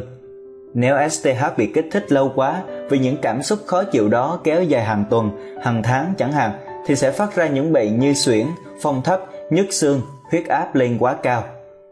Chất ACTH, hormone adrencorticotrophic có tác dụng ngược lại với chất STH. Trước hết nó ngăn cản tác động của STH, chẳng hạn khi bị bệnh cúm Tùng quả tuyến lúc này tiết ra STH để chống lại vi trùng cúm. Vì STH tiết ra nhiều cho nên ta thấy mệt mỏi, nhức đầu, đau lưng, chứ không phải vì những vi trùng cúm làm cho ta có những triệu chứng đó. Nếu ta chích ACTH thì những triệu chứng đó biến mất hết, ta thấy dễ chịu trở lại. Nhưng không phải như vậy là bệnh hết đâu. Trái lại STH không còn tác động được nữa, bị ACTH làm cho vô hiệu mất rồi, mà không giúp cơ thể chống lại với vi trùng cúm nữa – bệnh có thể ngấm ngầm nặng lên mà ta không hay. Vì vậy những người trước bị bệnh lao thì y sĩ không dám cho chích ACTH. Trái lại những bệnh không do vi trùng sinh ra như nhiều trường hợp bệnh phong thấp, suyễn mà do chất STH gây ra thì chích ACTH bệnh sẽ giảm liền nhưng phải chích lâu. Hễ ngưng chích thì bệnh trở lại, mà chích lâu thì có thể có hại. Ta nên nhớ kỹ rằng những xúc động bất bình, giận dữ, gây gỗ, kích thích ACTH thường gây ra những bệnh đau lỡ bao tử, một thứ bệnh nước tiểu có đường, thiếu chất đảng bạch tinh trong máu. Những nhà kinh doanh chịu nhiều trách nhiệm nặng, quạo quọ, bất bình về xã hội, về người chung quanh, dễ bị những bệnh như vậy. Vậy ta thấy ảnh hưởng của hai kích thích tố STH và ACTH tới cơ thể ta cũng gần giống của hai hệ thống PS và OS. Có sự liên quan gì với nhau không?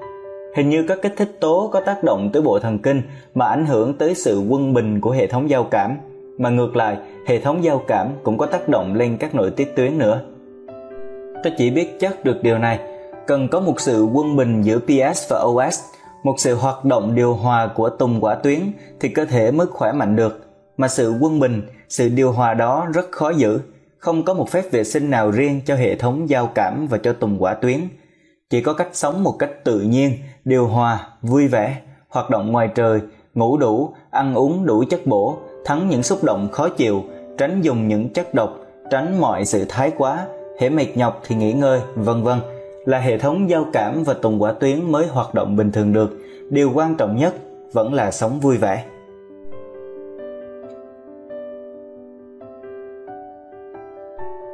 Chương 6 Những xúc động dễ chịu những thí nghiệm của bác sĩ Serge và nhiều bác sĩ khác. những xúc động khó chịu ảnh hưởng tai hại đến cơ thể ta ra sao thì những xúc động dễ chịu ảnh hưởng tốt đến sức khỏe của ta như vậy xúc động dễ chịu là những thuốc thần, công hiệu ngang với những thuốc trụ sinh, ngang với ACTH mà lại không hại điều đó loài người đã biết từ lâu, nên y sĩ xứ nào cũng khuyên bệnh nhân tin tưởng, vui vẻ và khuyên những người săn sóc bệnh nhân phải chiều họ, đừng làm gì trái ý họ. Nhưng y khoa mới nghiên cứu kỹ vấn đề đó từ vài chục năm nay, nghiên cứu một cách khoa học, và người ta thấy rằng những xúc động dễ chịu làm cho các kích thích tố tiết ra một cách điều hòa, nhờ đó cơ thể được quân bình mà không bị bệnh, lại còn tự lấy lại được sự quân bình mà tự nhiên hết bệnh nữa. Bác sĩ Serge ở Montreal đã thí nghiệm với hai bọn trẻ một bọn sinh trong những gia đình hòa thuận vui vẻ, một bọn sinh trong những gia đình lục đục, buồn bực. Người ta cho chúng ăn những món như nhau do bác sĩ lựa chọn và kiểm soát. Ăn xong, chúng về nhà sống với gia đình. Sau một thời gian, những trẻ trong các gia đình vui vẻ lên cân rất nhiều, còn những trẻ kia thì cân nặng ở dưới mức trung bình. Xét ra thì thấy sở dĩ vậy là vì những trẻ khổ sở đó buồn rầu, nên tùng quả tuyến tiết ra nhiều ACTH quá. Chất này kích thích chất cortisol mà chất cortisol làm tiêu chất đảng bạch tinh, protein do thức ăn đem lại cho cơ thể. Thành thử cơ thể chúng luôn luôn thiếu đảng bạch tinh nên không mạnh. Những thí nghiệm của Spice ở Nữ ước, của Bowlby ở London, của bà Irby ở Ba Lê cũng đem tới một kết quả tương tự. Hễ trẻ được vui vẻ nhờ có tình yêu của người lớn thì dễ tiêu hóa các thức ăn, khỏe mạnh và nhờ vậy người ta mới hiếu hiện tượng lạ lùng này là các trẻ dưỡng bệnh lâu trong các nhà thương, mặc dầu được đủ tiện nghi, đủ thuốc thang mà vẫn eo ọt, ốm yếu hơn những trẻ dưỡng bệnh tại nhà. Trong một nhà hộ sinh kiểu mẫu nọ ở Mỹ, người ta nuôi một nhóm trẻ mới sanh với những điều kiện cực kỳ hoàn hảo, hợp quy tắc vệ sinh. Người ta cho chúng sống cách biệt nhau để tránh vi trùng. Các nữ điều dưỡng chỉ được rời mó chúng khi cực cần thiết như khi thay đồ, tắm rửa, cho bú. Thức ăn được tính toán kỹ lưỡng theo nhu cầu của mỗi trẻ, bệnh tật được đề phòng và điều trị bằng những phương pháp tối tân. Vậy mà những trẻ đó không lên cân nhiều, không mạnh khỏe bằng những trẻ ở ngoài, sống trong gia đình thiếu thốn tại những xóm tối tăm hay bẩn thỉu. Xét ra, chỉ tại trẻ trong nhà hộ sinh thiếu tình yêu, mặc dầu chúng còn nhỏ, chưa hiểu gì nhưng cảm thấy bằng tất cả cơ thể của chúng rằng chúng không được âu yếm mà hóa ủ rũ. Ảnh hưởng phi thường của những xúc động dễ chịu ở một đoạn trên tôi đã kể những trường hợp để chứng thực ảnh hưởng tai hại của những xúc động khó chịu tới cơ thể. Ở đây tôi xin mượn những thí dụ của John Swindler để độc giả thấy rõ ảnh hưởng tốt đẹp phi thường của những xúc động dễ chịu.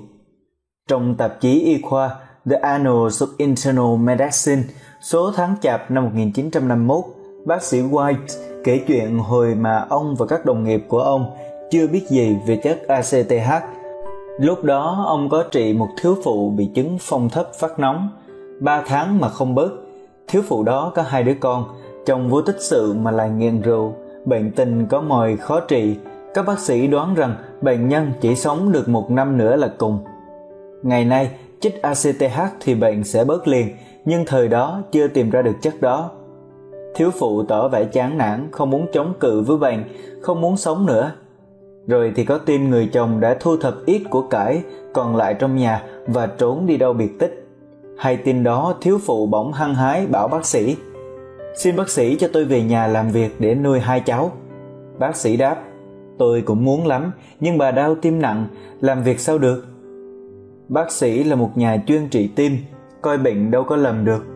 Bà ta không nghe, cương quyết đòi về và lạ lùng thay bà đã chẳng chết, còn mạnh khỏe lên, làm việc nuôi được hai đứa con.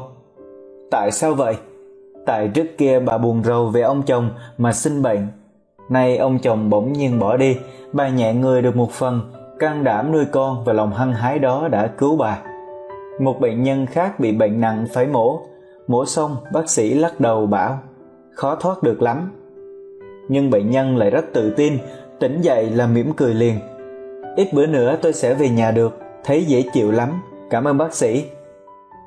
Mắt bác ta sáng, giọng thành thực, mặt vui vẻ, quả nhiên bác ta khỏi làm cho bác sĩ phải ngạc nhiên. y sĩ nào cũng thường nhận thấy những trường hợp lạ lùng như vậy sức mạnh của tin tưởng ghê thật mười năm trước khi dịch cuốn How to Stop Worrying and Start Living của Dale Carnegie, tôi rất ngạc nhiên về câu chuyện dưới đây mà tác giả đã chép trong chương 2 một anh chàng ở Broken Bow nghĩ đến việc viết di chúc, tên anh là Phil Haney anh bị ung thư ruột. Một bác sĩ chuyên môn đã cho rằng bệnh anh bất trị. Bác sĩ đó dặn anh ta kiêng thức này thức khác và đừng lo lắng gì hết, phải hoàn toàn bình tĩnh họ cũng khuyên anh ta nên lập di chúc đi thì vừa. Bệnh anh bắt buộc anh phải bỏ một địa vị cao sang đầy hứa hẹn cho tương lai. Anh không còn việc gì làm nữa, chỉ còn chờ cái chết nó từ đâu tới. Bỗng anh nảy ra một quyết định, một quyết định lạ lùng và đẹp đẽ. Anh nói, chẳng còn sống được bao lâu nữa thì tận hưởng thú đời đi. Từ trước tới nay, ta vẫn ao ước đi du lịch thế giới trước khi chết. Giờ là lúc nên khởi hành đây rồi anh ta mua giấy tàu. Các vị bác sĩ ngạc nhiên vô cùng, họ biểu anh Honey chúng tôi phải cho ông hay, nếu ông đi du lịch như vậy, người ta sẽ quăng thay ông xuống biển đa. Anh đáp, không đâu, thân nhân tôi đã hứa chôn tôi trong một miếng đất nhà tại Broken Bow, vậy tôi sẽ mua một quan tài và mang theo. Anh ta mua một quan tài, chở xuống tàu rồi thương lượng với công ty để khi chết, xác được giữ trong phòng lạnh cho đến lúc tàu về đến bến rồi anh đi du lịch với tinh thần của ông già Oma trong bốn câu thơ này. Trong khi du lịch, anh ta luôn chán chú, chán anh, chẳng kiêng khem gì hết. Uống whisky soda, hút xì gà, ăn cả những món đặc biệt, đọc đến giết người của mỗi xứ lạ, rồi bài bạc, đàn hát tới nửa đêm. Rốt cuộc là khi về xứ thì cân thêm 4-5 kg, vội vàng bán lại chiếc quan tài cho một nhà chuyên lo đám tang và trở lại làm ăn như cũ. Từ đó anh ta không đau thêm một ngày nào nữa. Tất nhiên, câu chuyện đó có thật, nhưng hồi ấy tôi không hiểu được tại sao lòng vui vẻ lại trị được bệnh một cách kỳ dị như vậy. Bây giờ thì tôi hiểu được rồi, những xúc động dễ chịu có công dụng điều hòa tung quả tuyến và những kích thích tố của nội tiết tuyến đó đã tự trị bệnh cho cơ thể. Cũng vào khoảng 10 năm trước, tôi được đọc một cuốn sách nhân đề là Last Miracles de Lourdes của một tác giả mà tôi đã quen tên. Lourdes là một nơi hành hương ở miền nam nước Pháp của giáo đồ Kitô, nổi tiếng là thiên liêng. Nhiều người bị những bệnh rất khó trị như tê liệt, ung thư, đau tim, đau ruột. Các bác sĩ chạy hết mà lại được đó cầu nguyện rồi ngâm mình trong nước suối ở một cái hang thì chí ít nhiều lần mà hết bệnh người ta đồn nhau là có phép màu, và nhiều bác sĩ công nhận rằng đôi khi những biến chuyển trong cơ thể của các bệnh nhân đó lạ lùng như những phép màu thật. Có lẽ những phép màu đó cũng do lòng tin, và lòng tin đã làm cho tác động của tùng quả tuyến điều hòa trở lại mà hết được bệnh chăng? Đáng quý nhất là những xúc động dễ chịu mà lại thâm thúy bền bỉ. Ai mà có được những xúc động đó thì hồn nhiên vui vẻ, dễ tính, chẳng cần giàu có sang trọng mà cũng sung sướng nhất đời. Lúc nào cũng đỏ da thấm thịt, cả đời chỉ đau ốm vài lần, chẳng cần tẩm bổ gì mà cũng khỏe mạnh. Người ta đã viết không biết bao nhiêu sách dạy cách luyện trí tuệ, luyện lý tính, luyện nghị lực, nhưng rất ít sách dạy cách luyện tinh thần hồn nhiên, vui vẻ, dễ tính, khoáng đạt đó, mà tinh thần ảnh hưởng lớn đến hạnh phúc của cá nhân, của xã hội hơn tất cả những phát minh của khoa học đó chẳng phải là một nhược điểm của nền văn minh hiện nay ư? Ta cần phải bổ khuyết ngay chỗ đó. Chương 7 Phép dưỡng sinh Để giúp độc giả luyện được một tinh thần khoáng đạt, hầu tránh được những bệnh do xúc động mà sống vui vẻ, khỏe mạnh, chúng tôi gom lại trong chương này 7 lời khuyên chúng tôi đã thu thập trong tác phẩm của các tâm lý gia và y sĩ hiện đại. Những lời khuyên đó xét ra không khác gì những lời khuyên của cổ nhân – nhưng hầu hết chúng ta đều biết qua cả, nhưng ít ai chịu thực hành. Cho nên, đọc để nhớ kỹ vẫn chưa đủ, phải áp dụng hàng ngày cho thành một thói quen, thành một nếp sống thì những lời khuyên mới có ích. Một, tự chủ. Lời khuyên thứ nhất, tự chủ để làm chủ hoàn cảnh. Muốn sống vui vẻ để sống khỏe mạnh thì ta phải hiểu điều này, hạnh phúc trước hết là vấn đề nội tâm tôi không bảo rằng ngoại giới không ảnh hưởng đến nội tâm. Bom mà nổ ở trên đầu thì chỉ những kẻ điên mới cười được, hoặc người thân đau nặng mà vẫn vui vẻ thì kẻ đó đáng trách lắm. Nhưng nếu nội tâm luôn luôn chỉ phản chiếu đúng hoàn cảnh ở ngoài, thì cái nội tâm đó chẳng tốt đẹp gì cả. Ta phải kiểm soát những tư tưởng của ta. Khi thấy nó hiện ra mà không có lợi gì cho mình, cho người, thì hãm nó lại, hướng nó về một phía khác. Tết nhất gần tới rồi, vợ thì đâu con cái không có ai săn sóc, mà sở lại mới cho hay là đầu năm tới vì tình hình kinh tế, phải cho nghỉ việc. Tình cảnh đó tối tăm thật, ai mà không lo không buồn. Nhưng lo và buồn có thể cải thiện tình thế được hay không? Nếu không thì sao không ráng bình tĩnh đi? Nhiều sách đã khuyên ta cách tự kỷ ám thị, cứ tự nhủ, tin tưởng mà tự nhủ. Tôi bình tĩnh thì lần lần ta sẽ bình tĩnh thật nhưng cách đó có công hiệu mà không phải là khó lắm. Dù có khó lắm thì cũng cứ ráng theo, vì cái lợi của nó vô cùng. Tự nhủ như vậy mà vẫn chưa bình tĩnh, thì ráng làm ra bộ bình tĩnh và vui vẻ. Có người mỗi khi gặp điều gì bất mãn thì huýt sáo, hoặc hát lên một điệu vui. Mới đầu có vẻ gượng gạo nhưng chẳng bao lâu sẽ hóa ra tự nhiên. Và lúc đó những xúc động khó chịu đã nhường chỗ cho những xúc động dễ chịu rồi. Đó là bước đầu bước thứ nhì, can đảm nhìn thẳng vào sự thật, nhìn nhận tình thế đó đi. Ừ thì vợ đau ừ thì thiếu thốn ừ thì sẽ thất nghiệp. Nhưng nhiều người mà chính ta nữa trong hồi tản cư cũng đã gặp được những tình thế bi đát hơn vậy nữa. Người khác đã chịu được, ta trước kia cũng đã chịu được, thì tại sao lần này lại không chịu được? Nào, thử xem có chịu được không nào? Mà tại sao lại không nhìn đời bằng cặp mắt của tú xương tinh thần trào phúng của nhà nho đó thật đáng quý, đau đớn đến nước. Van nợ lắm khi tràn nước mắt, chạy ăn từng bữa toát mồ hôi, mà cũng mỉa mai đùa cợt được. Biết thân thuở trước đi làm quách, chẳng ký không thông cũng cậu bồi. Cảnh trẻ nheo nhóc, không ai săn sóc đã làm đầu đề cho những câu chuyện trào phúng kia mà. Thế thì tìm nét trào phúng để mà cười đi, cho đỡ lo buồn mà sinh đau vì nếu mình mà đau nữa thì tình cảnh chỉ bi đát thêm nhiều thôi. Đã can đảm chịu nhận tình thế rồi, qua giai đoạn thứ ba là tìm cách cải thiện nó, đặt vấn đề cho rành mạch rồi giải quyết. Vợ đau thì tìm thầy tìm thuốc, chuyện đó là chuyện thường rồi. Ta làm bộ vui vẻ, tự tin thì vợ cũng đỡ buồn mà cơ thể dễ chống được với bệnh tật, thuốc sẽ công hiệu hơn. Còn nhào nhóc thì tìm người thân, nhờ săn sóc giùm ít bữa hoặc tổ chức lại việc nhà cho đứa lớn trong nom đứa nhỏ.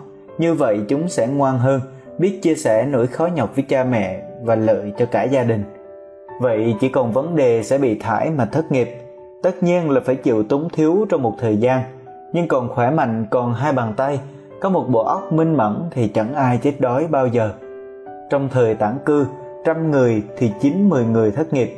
Vậy mà rồi vẫn kiếm ra được việc làm thời này dù sao cũng còn dễ dàng hơn thời đó. Thử tự xét xem mình có thể làm được những công việc gì. Biết đâu chừng khi đổi hẳn hoặc đổi nghề rồi, mình làm ăn lại chẳng phát đạt hơn. Nghịch cảnh luôn luôn kích thích những người có chí khí. Nhờ nó kích thích mà khả năng của ta tăng tiến lên mà dễ thành công hơn. Phải chuyển bại thành thắng, và ta sẽ chuyển bại thành thắng. Khi tìm được giải pháp thì quyết định thực hành liền. Tìm thầy thuốc cho vợ tổ chức lại việc săn sóc con cái, kiếm một việc khác để làm. Đã quyết định thực hành rồi thì ta không có thì giờ để lo buồn nữa, mà những xúc động dễ chịu sẽ đẩy lui những xúc động khó chịu. Tất nhiên, ở đời cũng vẫn có cái vấn đề không quả quyết được. Gặp trường hợp đó khôn hơn hết là quên nó đi, nghĩ tới chuyện khác để tốt lo lại như Joe Canize đã nói. Vậy lời khuyên thứ nhất, khi gặp nghịch cảnh ráng giữ tinh thần bình tĩnh làm bộ vui vẻ, rồi can đảm nhìn thẳng vào sự thật. Nếu có thể được, với một tinh thần trào phúng, rồi tìm cách cải thiện tình thế, chuyển bại thành thắng, tìm được rồi thì quyết định thực hiện liền. Nếu không có cách nào giải quyết được thì quên nó đi và tốt lo lại. 2. Tinh thần dễ dãi. Lời khuyên thứ nhì, Phải tập có một tinh thần dễ dãi, Đừng đòi hỏi ở đời nhiều quá. Có những người không bao giờ thỏa mãn về đời của mình cả.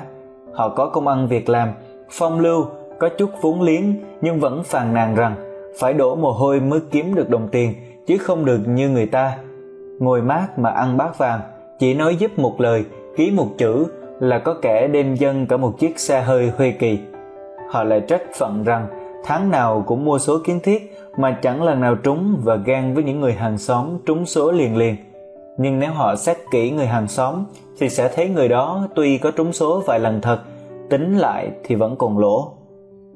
Còn họ ngoan ngoãn dễ bảo nhưng họ cũng không mãn nguyện. Con người ta tuổi đó đã đậu tú tài rồi, con mình mới lên đệ nhị. Có ai khen vườn mận của họ nhiều trái ư? Họ thở dài. Nhiều mà đâu có được ăn, dơi nó phá hết. Được mùa nhãn thì họ phàn nàn. Năm nay nước sẽ lớn, chuối, quýt sẽ chết hết. Mà nếu nước nhỏ, chứ quyết không bị ngập thì họ lại bảo cá tôm năm nay tất đắt. Cả họ đổ cả tội lỗi cho ông trời, chỉ tại ông trời bắt họ sinh vào cái tuổi con trâu, kéo thì kéo nặng mà ăn thì ăn cỏ. Nếu họ sinh vào tuổi con gà thì họ lại bảo gà phải bưới đất suốt ngày để kiếm sâu bọ, chứ được ở không đâu. Rồi họ đưa ra những chứng cớ rằng hết thảy những người tuổi dậu mà họ quen thuộc đều vất vả hết. Người thì chồng không ra gì, kẻ thì con không nên thân, kẻ khác thì nghèo, kẻ khác nữa giàu có mà không con.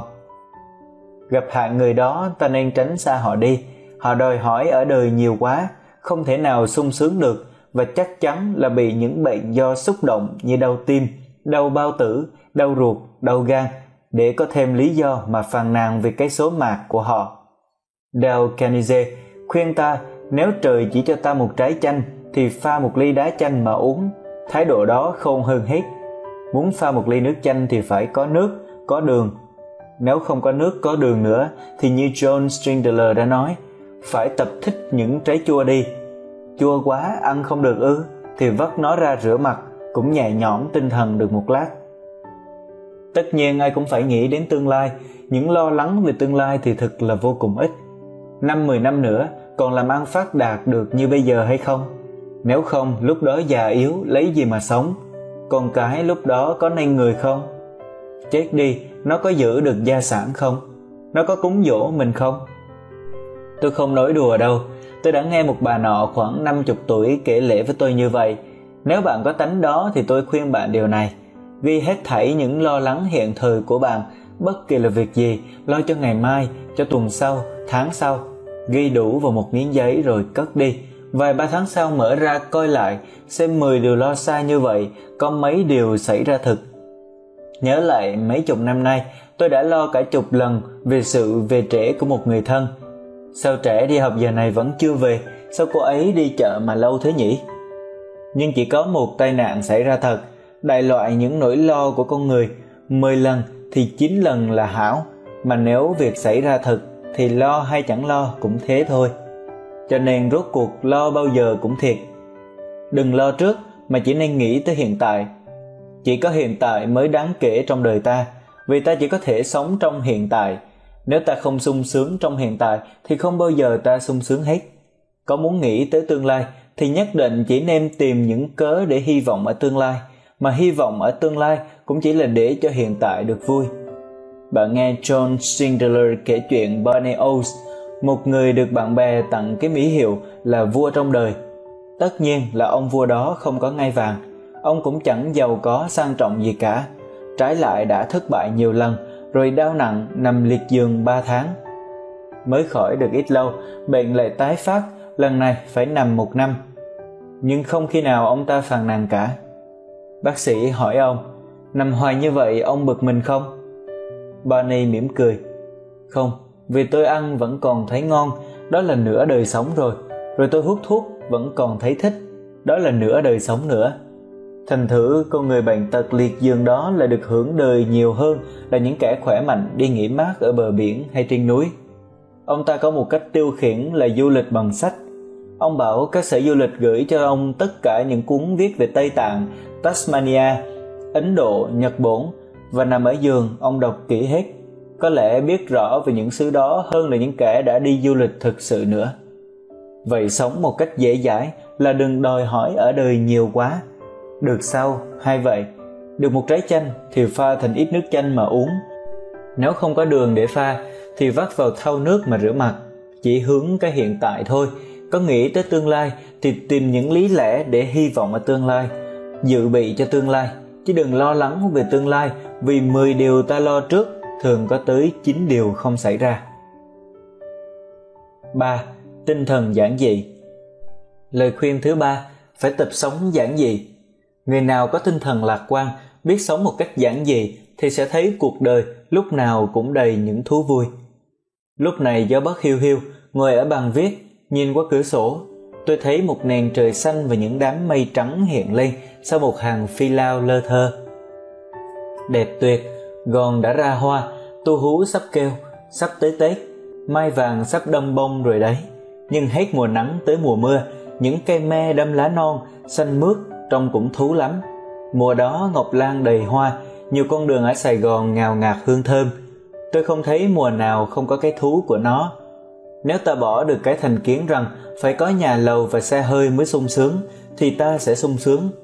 Nếu biết bao thú vui không tốn tiền, nghe tiếng chim hót trên cành, đọc một trang sách hay, nhìn trẻ chơi ở trong sân, đi bộ vài cây số để cho đói bụng, đứng hóng mát ở bờ sông. Đọc tiểu sử các danh nhân, tôi thấy thèm cuộc đời của Jean Henry Fabre. Ông chỉ là một thầy giáo làng, nghèo hơn phần đông chúng ta, mà đời ông thật là say mê. Ông bỏ ra nửa thế kỷ nghiên cứu về côn trùng. Nói là nghiên cứu nhưng thực sự là vui sống với côn trùng. Gặp ngày nghỉ là ông ra đồng ruộng, nằm rạp xuống bãi cỏ hay đống cát để nhận xét từng cử động của con sâu, con kiến. Có lần lính định bắt giam ông vì thấy ông ăn mặc lôi thôi, có vẻ du thủ du thực mà lại có hành vi khả nghi. Trời nắng cháy da mà nằm bò trên đất hàng giờ, dò xét cái gì không biết. Ông phải giảng giải đương tìm hiểu cách sống của loài ruồi. Về tới nhà, ông lại cầm cụi nhận xét những côn trùng nuôi trong những hộp sắt, hộp cây. Ông kiếm thức ăn cho chúng, tạo những điều kiện sinh sản cho chúng để tìm hiểu đời của chúng, rồi chép lại thành một bộ hồi ký gồm mười mấy cuốn dày khoảng 4.000 trang, một công trình vĩ đại có tính cách khoa học mà rất nên thơ, một bộ mà nhiều người đã khen là một bản nhạc mênh mông, một bản trường ca đủ giọng, một bộ elect của côn trùng, một bộ thánh kinh của tạo vật. Ông không ham danh vọng, sống bình dị hơn một người dân quê mà thế đời lúc nào cũng tươi, vũ trụ đầy những cảnh đẹp. Cánh con bướm đã rực rỡ mà cánh con bọ hung cũng bóng bẩy, tiếng chim sinh ca là thanh mà tiếng con ve sầu cũng thú. Ông sung sướng vì ông biết tìm cái vui trong vạn vật mà người khác không tìm thấy. Trách chi, ông chẳng thọ đến 92 tuổi. 4. Yêu công việc Lời khuyên thứ tư là phải biết yêu công việc của mình. Ai cũng phải làm việc để sống, phần đông phải làm việc tới 8 giờ một ngày hoặc hơn nữa. 8 giờ mỗi ngày là một phần ba đời người rồi. Nếu không sung sướng trong phần ba đời người đó, thì trong 2 phần ba kia không thể nào sung sướng được. Cho nên đã lỡ lựa một nghề mà mình không thích thì tìm cách đổi nghề đi. Đổi không được thì phải ráng yêu nó đi. Thực ra mỗi người có khả năng làm được nhiều nghề và nếu chăm chú làm cho cẩn thận công việc mình phải làm thì thế nào cũng thành công và thích nó được. Những kẻ chán nghề của mình phần nhiều chỉ là do làm biến, giá có đổi nghề thì rồi cũng chẳng bao lâu họ cũng chán ngay cái nghề mới đó. Nếu quả thực nghề của ta đáng chán, ta phải miễn cưỡng làm để kiếm miếng ăn, không có cách nào đổi qua nghề khác, thì ta cũng ráng làm cho tròn nhiệm vụ. Phải làm việc, đừng ở không. Trong phòng khách một dưỡng đường danh tiếng nọ ở nửa ước, chuyên trị bệnh thần kinh, có treo tấm bảng này. Bạn nghèo ư, làm việc đi. Bạn giàu ư, cũng làm việc đi. Nếu bạn sung sướng cũng tiếp tục làm việc đi. Hễ ở không thì sinh ra nghi ngờ lo lắng nếu bạn buồn rầu, nếu người thân thiết bỏ bạn thì cũng làm việc đi. Nếu bạn thất vọng, cũng cứ làm việc đi. Nếu bạn mất tin tưởng thì cứ kiên nhẫn làm việc. Dù gặp nghịch cảnh ra sao thì cũng cứ làm việc. Tin tưởng mà làm, kiên nhẫn mà làm. Ở đời không có thuốc nào công hiệu hơn sự làm việc. Nó trị được cả những bệnh thể chất lẫn tinh thần. Làm cho tròn nhiệm vụ rồi tìm cách tiêu khiển trong một hoạt động khác. Có nhiều công chức cạo giấy ở sở về tới nhà là đóng bàn, sơn cửa, làm thơ, sưu tầm tem, bướm. Có kẻ sưu tầm cả nút áo, hộp quạt, khảo cứu về loài rùa, về giáo dục. Một số người nhà hoạt động phụ đó mà kiếm ra được nghề, bỏ luôn nghề chính. Nhưng tôi khuyên thêm bạn điều này, đừng quá hăm hở thành công như các nhà doanh nghiệp. Lúc nào họ cũng hấp tấp, lo nghĩ làm sao cho sản xuất thật nhiều, thật mau. Alexis Carrel đã khuyên họ phải coi chừng đấy, không thì mắc những bệnh do xúc động nhưng ít ai nghe lắm. Cho nên ở Mỹ hiện nay, già nửa số giường ở các dưỡng đường dành cho những kẻ tinh thần suy nhược nhiều hay ít. Có nhiều tiền thì sắm thêm được chiếc xe hơi nữa, tậu thêm được một ngôi nhà rộng hơn nữa, nhưng ngày nào cũng lo ngay ngáy về huyết áp của mình hoặc phải uống vài viên thuốc tiêu với vài viên thuốc ngủ thì đời có vui không nhỉ? Chính đời sống quay cuồng của thời đại kỹ nghệ này đã làm cho những bệnh do xúc động mỗi ngày một tăng. Các bác sĩ đã phải hướng công việc nghiên cứu về những bệnh mới đó, nhưng dù có kiếm được cách trị khi bệnh đã phát ra rồi mà lối sống không thay đổi thì nguyên nhân vẫn còn đó mà phương thuốc có thần hiệu tới đâu cũng chẳng qua là chỉ để trị ngọn. 5. Yêu người chung quanh Lời khuyên thứ năm là vui vẻ với mọi người, yêu người chung quanh ta. Ông John Stingler kể chuyện một thân chủ của ông làm phó giám đốc một kỹ nghệ lớn dùng tới 6.000 nhân viên. Viên phó giám đốc đó bị một bệnh kỳ dị, chóng mặt, run lẩy bẩy, mửa. Mỗi khi ông ta vô phòng giấy chung của ông và của một bạn đồng nghiệp cũng phó giám đốc như ông. Hồi đầu bệnh lâu lâu mới phát, sau phát ra rất thường. Tới một thời kỳ, ông về nhà rồi mà hễ nghĩ tới việc sở là bệnh cũng phát lên nữa. Ông ta gầy trông thấy, bà vợ lo rằng chồng bị ung thư, không sao sống lâu được. Bác sĩ coi mạch thấy cơ thể ông ta như thường, sau do xét tâm lý thì ra ông ta đau không phải vì bao tử hay tim suy nhược gì cả, mà chỉ vì ghét ông bạn phó giám đốc ngồi chung phòng với mình. Ông ta bảo, mới thấy mặt thần tướng đó lần đầu là tôi đã ghét rồi, không sao chịu nổi nó. Cái lối chải tóc của nó chướng mắt quá, rồi cái giọng huyết gió của nó nữa. Mỗi lần nghe là tôi phải nghiến răng lại. Bác sĩ dò xét thêm và thấy rằng ông ta không có cảm tình với ai hết. Tới vợ con trong nhà ông cũng không ưa. Nguyên nhân bệnh ông là ở đó. Ở sở về nhà không lúc nào ông vui vẻ mặt lúc nào cũng câu có thì làm sao mà không đau? Bác sĩ thuyết phục ông ông ta chịu nghe lời ráng tìm ở bạn đồng nghiệp một vài đức tốt để có thể chịu nổi bạn và rốt cuộc hai người giao du với nhau và từ đó bạn ông ta hết Chung quanh chúng ta có vô số như viên phó giám đốc ấy. Nhà hàng xóm vặn máy thâu thanh lớn quá, họ bịt tay lại, nhăn mặt chửi động. Thấy một cô hàng xóm bận cái áo eo quá, họ biểu môi. Rồi đây ruột ổng ra, cho tha hồ mà eo. Còn cái bạn bè học giỏi, họ chê là đồ học gạo, mà dở thì họ mỉa. Cha mẹ nói như vậy, làm sao nó học hành gì được? Họ không ưa một ai cả, họ ích kỷ một cách rất con nít, thì họ đừng thành kiến rằng chỉ có họ là hoàn toàn mà chịu nhận xét người chung quanh thì sẽ thấy rằng không người nào không có một vài điểm tốt đáng cho họ quý mến. Hồi tản cư, có lần tôi phải ở sát vách một ông nọ nổi tiếng là quạo nhất trong phố. Người trong phố không ai dám giao thiệp với ông, hơi làm cái gì trái ý ông, chẳng hạn để cho trẻ khóc trong giờ ông nghỉ, liền rác trước cửa nhà ông là ông la chửi thầm tệ. Ông không khen ai hết, và người hàng phố thì thầm rằng ông là một hạng điểm chỉ cao cấp gì đó. Thú thực là mới đầu vợ chồng tôi cũng ngán ông ghê lắm, nhưng chúng tôi nghĩ họ hàng xa không bằng láng giềng gần, nên vì thế mà nhịn nhục ông, làm quen với ông, rồi thấy ông là người rất ngay thẳng, lại sẵn sàng giúp đỡ bạn bè và bây giờ xa ông tôi vẫn còn nhớ ông. Tôi không tin như mảnh tử rằng ai ai cũng có thể biến thành thánh hiền được nhưng nếu hiểu cái thuyết tính thiện của ông là ai cũng có một chút lương thiện ở trong lòng, ai cũng biết điều nhiều hay ít, thì thuyết đó trăm lần đúng tới 99 lần. Một ông bạn tôi, nổi tiếng là một giáo sư có tư cách nhưng rất nghiêm khắc. Ông rất đau khổ về tinh thần xa đọa của một số thanh niên hiện nay, rất chán về tình hình của các tư thục và rất can đảm trong việc trị hạng học sinh cao bồi.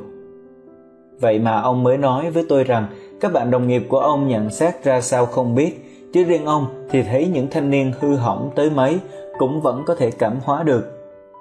Ông kể cho tôi nghe chuyện những học sinh bằng áo sơ mi đỏ như máu, quần tê ga ống hẹp, một nách cắp áo bành tô, một tay cuộn một cuốn vở, vênh váo, cột cột bước vào lớp học để phá bạn và thầy. Ông giảng giải lẽ phải cho họ, một hai lần không nghe thì ông cương quyết đuổi ra khỏi lớp và họ đã không thù oán ông mà còn đứng ở cửa lớp đợi khi ông ra về là chạy lại vái ông xin lỗi ông nữa sở dĩ vậy là nhờ ông đứng đắn tận tâm dạy họ điều phải chứ không thù oán riêng một trò nào mà những thanh niên xa đọa tới mấy vẫn còn biết trọng giá trị tinh thần của những người như ông. Họ hư là vì hoàn cảnh gia đình, hoàn cảnh xã hội, nhưng cả những kẻ ngỗ nghịch nhất vẫn còn có chút lương tâm và chút lương tâm đó đủ để cứu họ nếu gia đình và xã hội còn có những người đúng đắn. Muốn dễ vui vẻ với mọi người, ta nên nhớ lời khuyên của Alain. Ông bảo, người khác ra sao nhận họ làm vậy, điều đó chưa đủ. Họ ra sao phải muốn họ làm như vậy, như thế mới là chân tình. Khi ta nhận một người nào, dù là bạn 100 năm hay chỉ là một ông bạn nhậu, một người giúp việc, một ông hàng xóm, là nhận toàn thể cá tính người đó gồm cả những đức và tật, chứ không phải chỉ nhận riêng những cái hay của người đó, vì có cái hay kia thì phải có cái tật nọ, mà nếu không có tật nọ thì làm sao có được cái hay kia. Bạn cứ nghiệm thì thấy rõ chân lý ấy, một ông cậu tôi có hai người con dâu, một người hiền lương nhưng không biết làm ăn, một người giỏi tính toán tháo vát nhưng tính tình dữ tợn đanh đá. Cả họ nhất là bà mợ tôi đều ghét nàng dâu thứ nhì mà thương người dâu thứ nhất. Riêng ông cậu tôi là khoan hòa với cả hai con dâu. Có lần ông bảo tôi mời cháu ghét con sáu, tức nàng dâu đanh đá. Như vậy là vụng suy, tính tình nó hơi cay nghiệt như vậy thì nó mới biết làm ăn. Chồng nó đã mơ mộng không biết lo việc nhà việc cửa thì phải có con vợ như vậy, gia đình nó mới khỏi thiếu thốn chứ. Hồi đó cách đây mười mấy năm, nghe câu ấy tôi mỉm cười, cho rằng cậu tôi thiên vị, chứ cái vẻ công cứng của cô ta, tôi trông thấy cũng gác cay gác đắng như mọi người khác trong họ. Bây giờ tôi phải công nhận rằng ông cậu tôi đã biết xác người. Người chồng cô đó mất trong chiến tranh vừa rồi và cô ta ở vậy nuôi con, làm ăn phát đạt, con cái được học hành đàng hoàng, sung sướng hơn gia đình nàng dâu lớn rất nhiều. Tôi lại biết một thiếu phụ nữa cũng rất đoản, đúng với câu tục ngữ, việc nhà thì khác, việc chú bác thì riêng. Ở nhà thì cô ta chẳng mó vào một việc gì cả, nhưng hàng xóm kệ việc gì thì cô ta thực hết lòng. Cũng trong chiến tranh vừa rồi, chồng phải đi xa, cô ta ở nhà với mấy đứa con. Ai cũng tưởng cô ta sẽ nghèo đói khổ sở lắm, nhưng không, hễ gặp cảnh khó khăn là luôn luôn cô ta được bạn bè có khi cả người dân nữa tận tâm giúp. Thành thử lúc nào cũng đủ ăn mà vui vẻ. Đừng bắt người khác phải giống ta. Đừng đòi sửa đổi tính tình người khác mà chỉ là nên nghĩ tới việc tự sửa mình thôi. Tìm cái hay ở người đó là bài học khôn nhất mà đáng lý ra người nào cũng phải thuộc từ hồi 20 tuổi. Tôi bây giờ là 50 tuổi mới hiểu được nó, tuy trễ nhưng cũng chưa đáng buồn. Tôi chỉ buồn rằng mặc dầu hiểu nó kỹ mà lắm lúc trong việc xử thế, lại quên nó đi. Không biết đem ra áp dụng hoặc không đủ nghị lực để áp dụng, trí đã là nan mà hành lại càng nan gấp mấy lần nữa. Tìm được điểm tốt của người khác rồi, ta nên tỏ ít lời vui vẻ với họ, để cho họ vui mà đỡ được những bệnh do xúc động. Để cho ta cũng vui mà cũng đỡ được những bệnh do xúc động, để cho chính phủ khỏi phải cất thêm nhà thương cho những kẻ đau vì xúc động lần sau, gặp người nàng dâu của ông cậu tôi tôi sẽ kể cho cô ta nghe lời của ông cậu tôi hồi mười mấy năm trước, và tôi sẽ khen cô ta một câu chẳng hạn. Đàn bà quá mà được như cô thật là giỏi. Các cháu nó được nhờ cô nhiều lắm. Lời khen đó không phải là quá đáng, và nếu tôi còn nhớ cái vẻ công cứng của cô ta, thì tôi sẽ tự nhủ như vậy. Nhưng còn mình mình không có tật nào ư? Đối với xã hội nên như vậy mà đối với vạn vật cũng nên như vậy. Con mèo đốm của tôi bắt chuột rất dở. Có lần nó trông thấy chuột mà chạy, nhưng trẻ đùa nó tha hồ. Nó cứ ngoan ngoãn nằm yên cho mà kéo đuôi ghi đầu, bóp cổ, không hề quào lại. Và nếu sắp đi chơi mà bạn thấy trời mưa thì đừng cầu nhau cứ nhè lúc mình bước ra cửa là trút xuống, mưa gì mưa hoài vậy? Mà nên xoa tay mỉm cười, tốt quá, hôm nay đỡ phải tưới cây. 6. Đừng lo lắng quá về cơ thể của ta. Lời khuyên thứ sáu, đừng quá lo lắng về cơ thể của ta. Có những người buổi sáng mới bừng mắt dậy là tự hỏi có bộ phận nào không êm không? Và luôn luôn họ thấy một bộ phận nào đó không êm. Miệng hôm nay sao đắng quá, một bên mũi ngạt này sao vậy? Ủa, cánh tay phải hơi tê tê, vậy tại sao da mặt lại sùi lên như vậy? Thế là họ lo lắng, gắt gỏng, chẳng buồn làm lụng gì cả và khi người ta ráng tìm bệnh, thì bao giờ người ta cũng thấy được một vài bệnh. Bạn thí nghiệm mà xem. Lúc nào không có việc gì làm, bạn chú hết tinh thần vào những cảm giác ở cuốn họng của bạn. Ráng phân tích cảm giác đó thật tỉ mỉ. Chẳng hạn, thấy nó ngứa cổ hay khô cổ. Ngứa, khô ở chỗ nào? Nuốt nước miếng xem có bớt không, rồi đằng hắn xem sao. Thì chỉ một giờ sau là cổ họng của bạn hóa ra đau thật và bạn sẽ vội vàng mở cuốn La Russo Medical ra coi nếu bạn có sẵn ở trong nhà. Một bà cô tôi 25 năm trước hay hồi hộp, không biết nghe ai nói mà tin rằng tim mình lớn quá, vội vàng lên Sài Gòn khám bệnh. Cả chục bác sĩ Tây và ta coi tim của bà đều bảo rằng nó bình thường, nhưng bà vẫn không tin, vẫn xin toa, vẫn uống thuốc và mỗi năm hệ bán lúa xong có dư tiền là lại lên Sài Gòn đi thăm hết các bác sĩ một lượt. Rồi chiến tranh nổ, rồi tản cư. Bà không được ngồi không nữa mà phải lo việc nhà việc cửa, làm ăn để mưu sinh, không còn thì giờ nghĩ đến trái tim của bà nữa và bà hết bệnh luôn cho tới ngày nay. Người ta bảo bệnh đó là bệnh tưởng tượng. Nó chỉ là bệnh tưởng tượng ở điểm này. Tim không lớn mà tưởng rồi tin rằng nó lớn. Ở những điểm khác, điểm hồi hộp thì bệnh của bà không phải là tưởng tượng. Vì bà hồi hộp thật, mạch chảy mau thật, mà sở dĩ vậy không phải tại tim lớn chỉ tại bà xúc động mà thôi. Ông John A. Schindler kể chuyện một viên giám đốc nọ làm việc nhiều quá, tinh thần lúc nào cũng căng thẳng, thấy nhói ở ngực nhưng quen rồi, không để ý tới. Rồi một hôm nhân có một y sĩ tới khám bệnh cho nhân viên trong hãng, ông kể bệnh cho y sĩ nghe. Ông này gà mờ, bảo là đau tim. Thế là từ đó viên giám đốc mỗi lần thấy nhói ở ngực là run lên, tái mặt tưởng sắp chết. Một năm trời như vậy, sau nhờ nhiều nhà chuyên môn về tim coi cho đều không thấy gì. Lúc đó ông mới tin rằng cảm giác nhói ở ngực là do mệt nhọc chứ không do tim. Tôi nhớ mày mại một tạp chí ở Âu Mỹ kể câu chuyện lạ lùng này. Một thiếu nữ nọ tắm ở sông, bỗng có cảm giác là nuốt phải một vật gì. Cô ta vẫn tiếp tục tắm, về nhà đem nằm nhớ lại thì cho rằng vật đó là một con rắn nước. Ít bữa sau cô thấy cái gì là lạ ở trong bụng, lại càng tin là rắn quậy ở trong đó. Đi bác sĩ, các bác sĩ đều giảng cho cô rằng không rắn nào sống nổi trong bụng người ta, nhưng cô vẫn không tin, càng lo lắng thêm. Người mỗi ngày một khóc hát. Sau cùng bác sĩ dùng tâm lý để chữa cô, bảo sẽ mổ bụng lấy con rắn ra. Ông ta chỉ đánh thuốc mê ở bụng rồi mổ, thình lình lôi ra một con rắn mà ông đã giấu sẵn, chìa cho cô coi. Cô tin rằng đã lấy được rắn ra và bệnh hết từ đó. Vậy cứ tin là có bệnh thì sẽ có bệnh thật. Khôn hơn cả là mỗi khi nghi ngờ đau ở đâu thì kiếm một bác sĩ giỏi, có lương tâm, nhờ khám rồi trị. Nếu có bệnh thật. Nếu bác sĩ bảo là không có bệnh thì đừng nghĩ tới cơ thể của ta nữa. Thời này có nhiều tạp chí và sách phổ biến y học. Đó là một tấn bộ giúp ta hiểu thêm cơ thể của mình mà đề phòng bệnh tật. Nhưng cũng có nhiều báo quảng cáo thuốc và đọc những quảng cáo đó mà không sáng suốt thì dễ hoang mang rồi tưởng mình có bệnh. Bạn cũng nên thận trọng về điểm đó nữa. Ngay như bệnh già cũng không đáng cho ta lo vì càng lo càng mau suy nhược mà tinh thần vui vẻ có thể làm cho ta trẻ lại được. Bác sĩ Schindler kể một câu chuyện ông già 83 tuổi tên là George để chứng minh điều đó. Hồi trẻ, ông George là một nhà dàn cảnh có tài ở Broadway. 48 tuổi góa vợ, rồi con trai ra ở riêng tại San Francisco. Ông không tục huyền, sống cô độc rồi gặp những nghịch cảnh trong nghề nghiệp, đâm ra chán nản, uống rượu để tiêu sầu, thành nghiện ngập. Vì vậy mà mất việc ở Broadway, phải làm mướn nơi này ít tháng, nơi kia ít tuần để kiếm ăn. Năm 72 tuổi, ông lâm vào cảnh cơ hàng.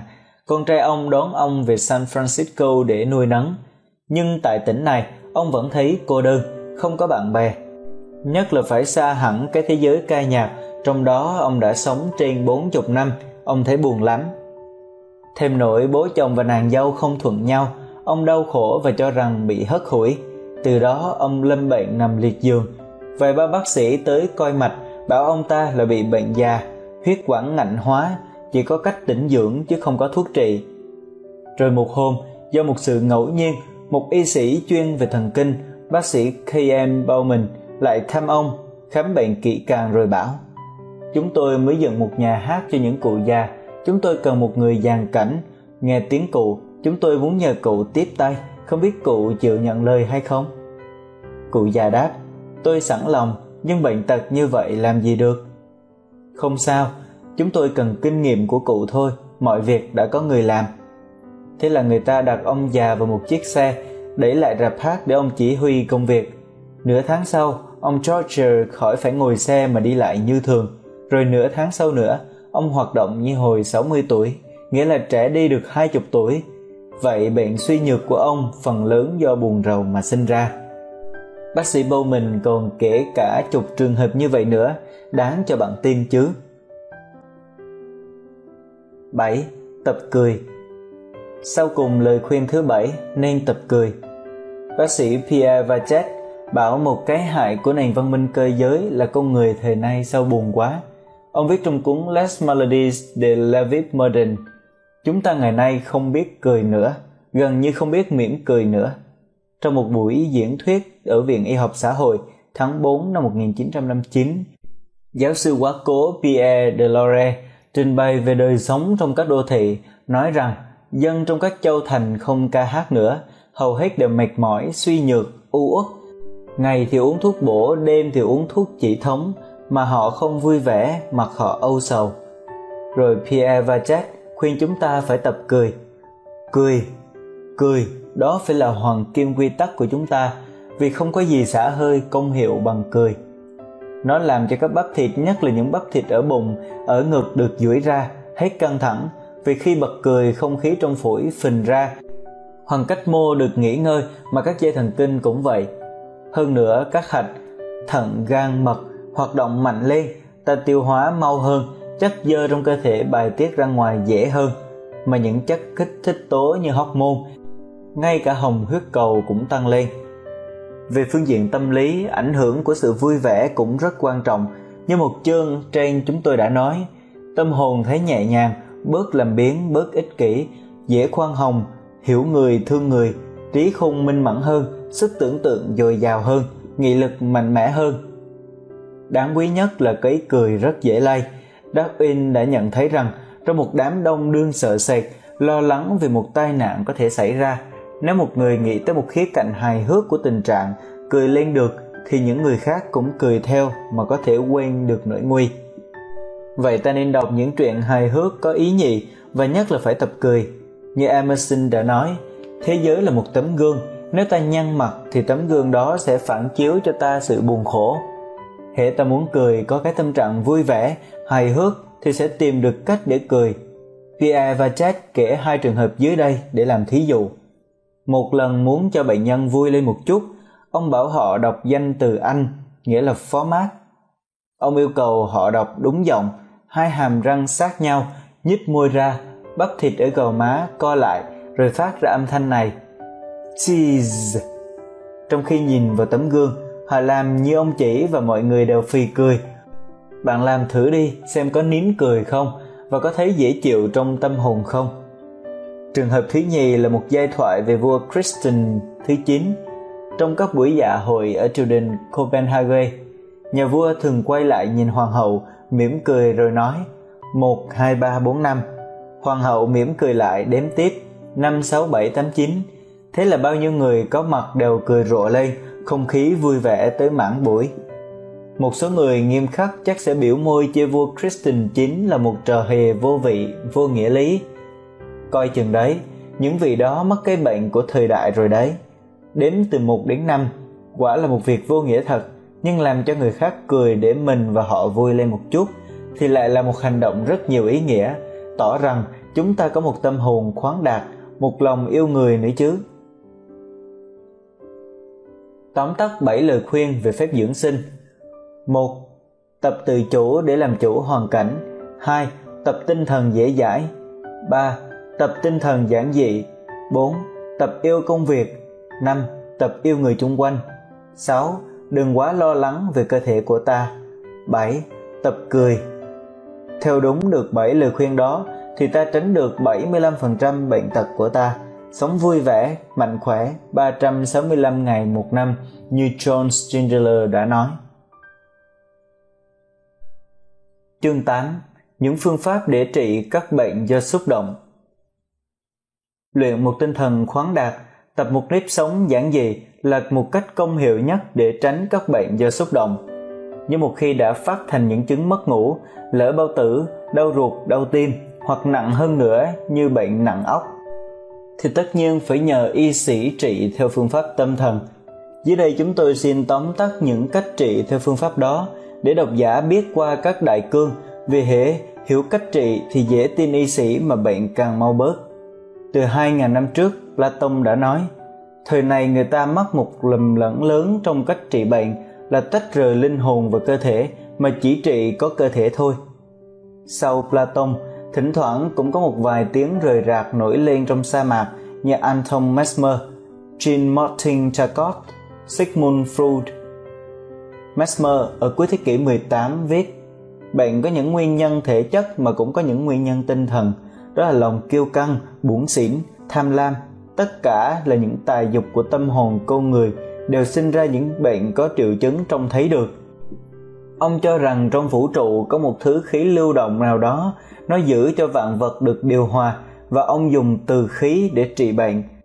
Ông tạo khí đó bằng những mạt sắt trộn với mảnh vụn thủy tinh, bằng những ve đầy nước, những cây sắt uốn cong, rồi cho truyền thứ từ khí đó vô cơ thể bệnh nhân. Charcot, sinh năm 1825, mất năm 1893, không tin ở thuyết từ khí mà nghiên cứu hiện tượng thôi miên. Freud, sinh năm 1856, mất năm 1939, phát minh ra thuyết mặc cảm. Muốn trình bày cho tạm đủ thuyết của ông thì phải viết một cuốn độ 100 trang. Ở đây tôi chỉ nói qua rằng, theo ông, con người có những ý chí, có những ý muốn bị dồn vào tiềm thức mà ta không biết, rồi phát ra những chứng bệnh về tinh thần. Muốn trị những bệnh đó phải thôi miên bệnh nhân để cho những ý nghĩ, ý muốn đó từ tiềm thức hiện lên trên, phát ra ngoài. Trong khi bệnh nhân còn mê man vì bị thôi miên, mà khi nó phát ra được rồi thì tinh thần con người nhẹ đi, bệnh có thể hết. Nhưng mãi đến gần đây, vào khoảng năm 1930 trở đi, các bác sĩ như Walter Cannon, Franz Alexander, Helen Dunbar mới thật là bắt đầu nghiên cứu tinh thần và tâm lý bệnh nhân và ta có thể nói rằng tâm thần y khoa lúc đó mới xuất hiện. Như tôi đã nói, khoa này không tách rời tâm thần và thân thể của bệnh nhân mà cũng không tách rời các bộ phận ra nữa. Con người không phải là do nhiều bộ phận hợp lại mà thành, nó là một toàn thể không thể tách rời ra từng phần được. Hễ đau ở một bộ phận nào là toàn thể chịu ảnh hưởng. Chân lý đó không có gì mới mẻ, cách áp dụng đó mới đáng cho ta chú ý.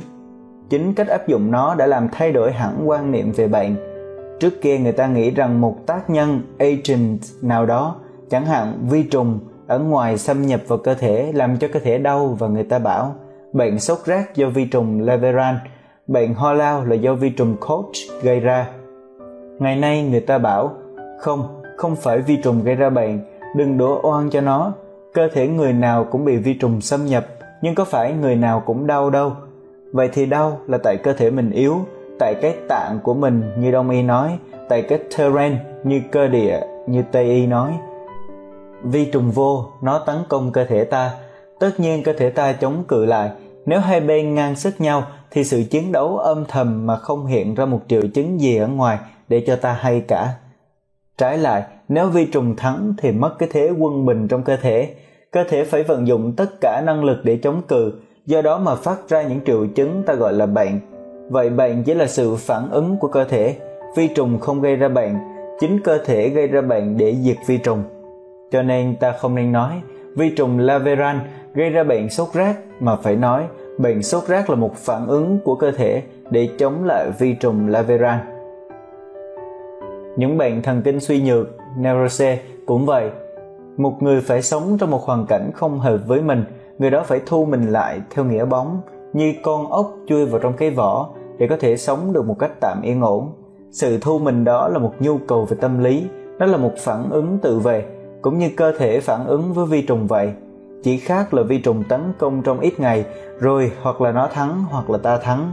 Mà ta thắng thì hết bệnh còn sự thu mình tức là sự phản ứng của tâm hồn ta với nghịch cảnh thì còn hoài cả khi mà hoàn cảnh đã thay đổi.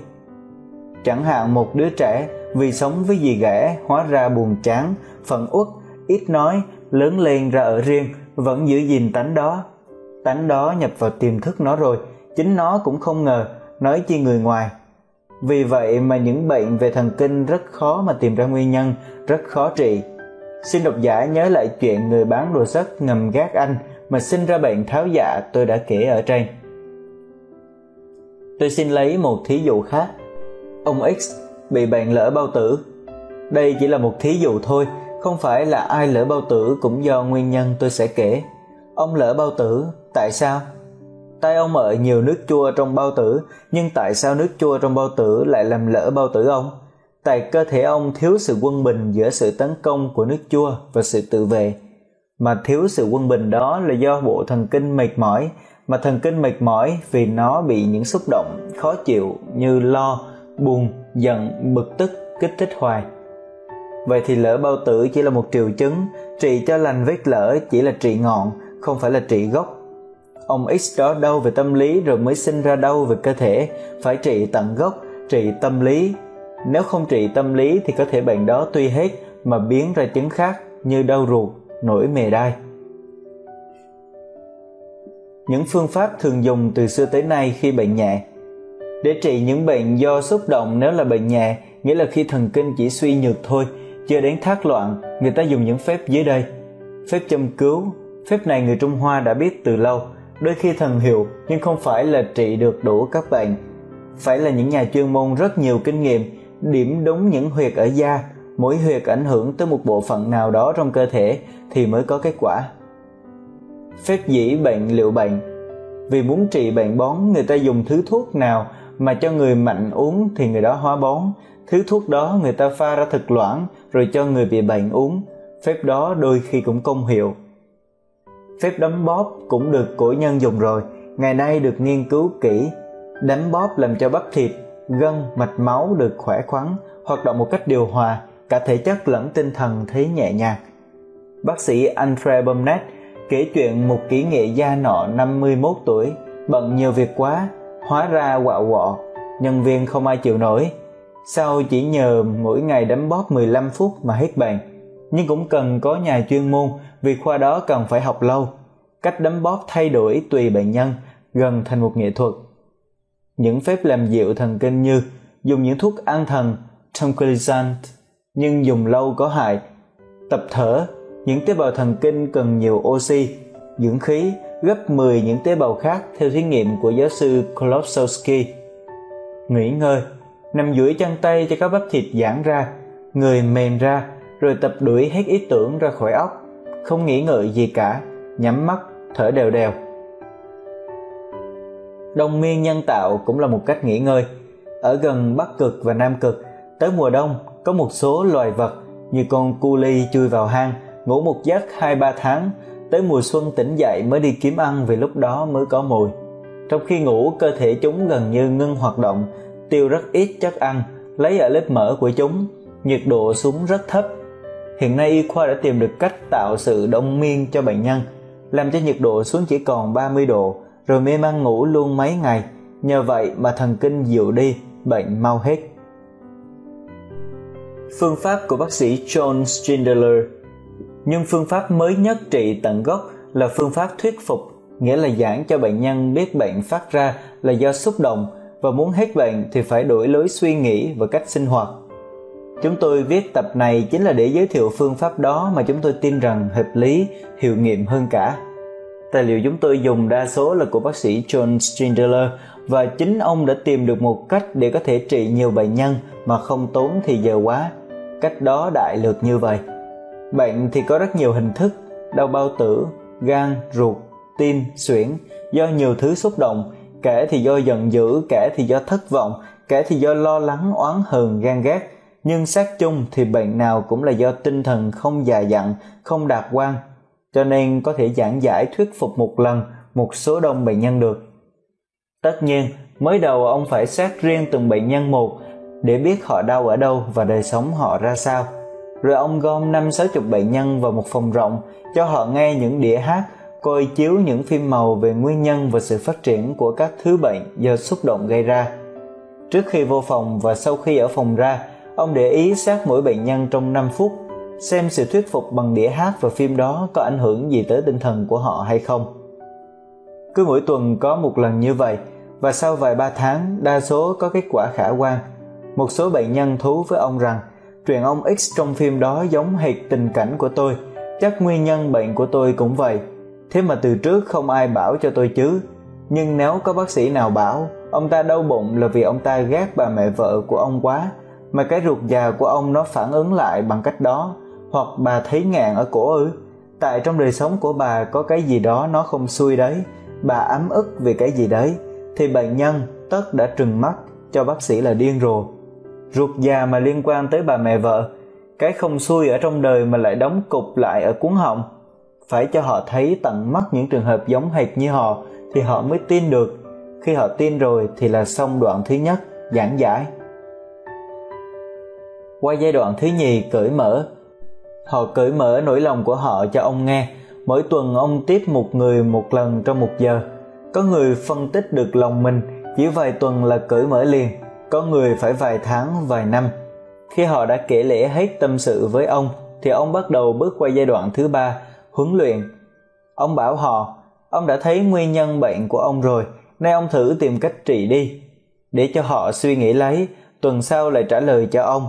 Ông hướng dẫn họ, khuyến khích họ, nhưng để họ tìm thấy lối sống mới và quyết định lấy rồi thực hành. Ông theo dõi họ, nâng đỡ họ, an ủi họ cho tới khi họ hết bệnh hẳn mới thôi.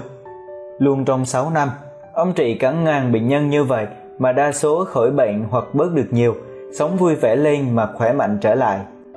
Bao giờ ở nước ta mới có được một vài bác sĩ thử áp dụng phương pháp của Strindler? Trong khi chờ đợi mà phải sống cái đời bấp bênh như hồi này, hạng người bị những bệnh do xúc động sẽ chiếm không biết mấy chục phần trăm số giường trong các dưỡng đường.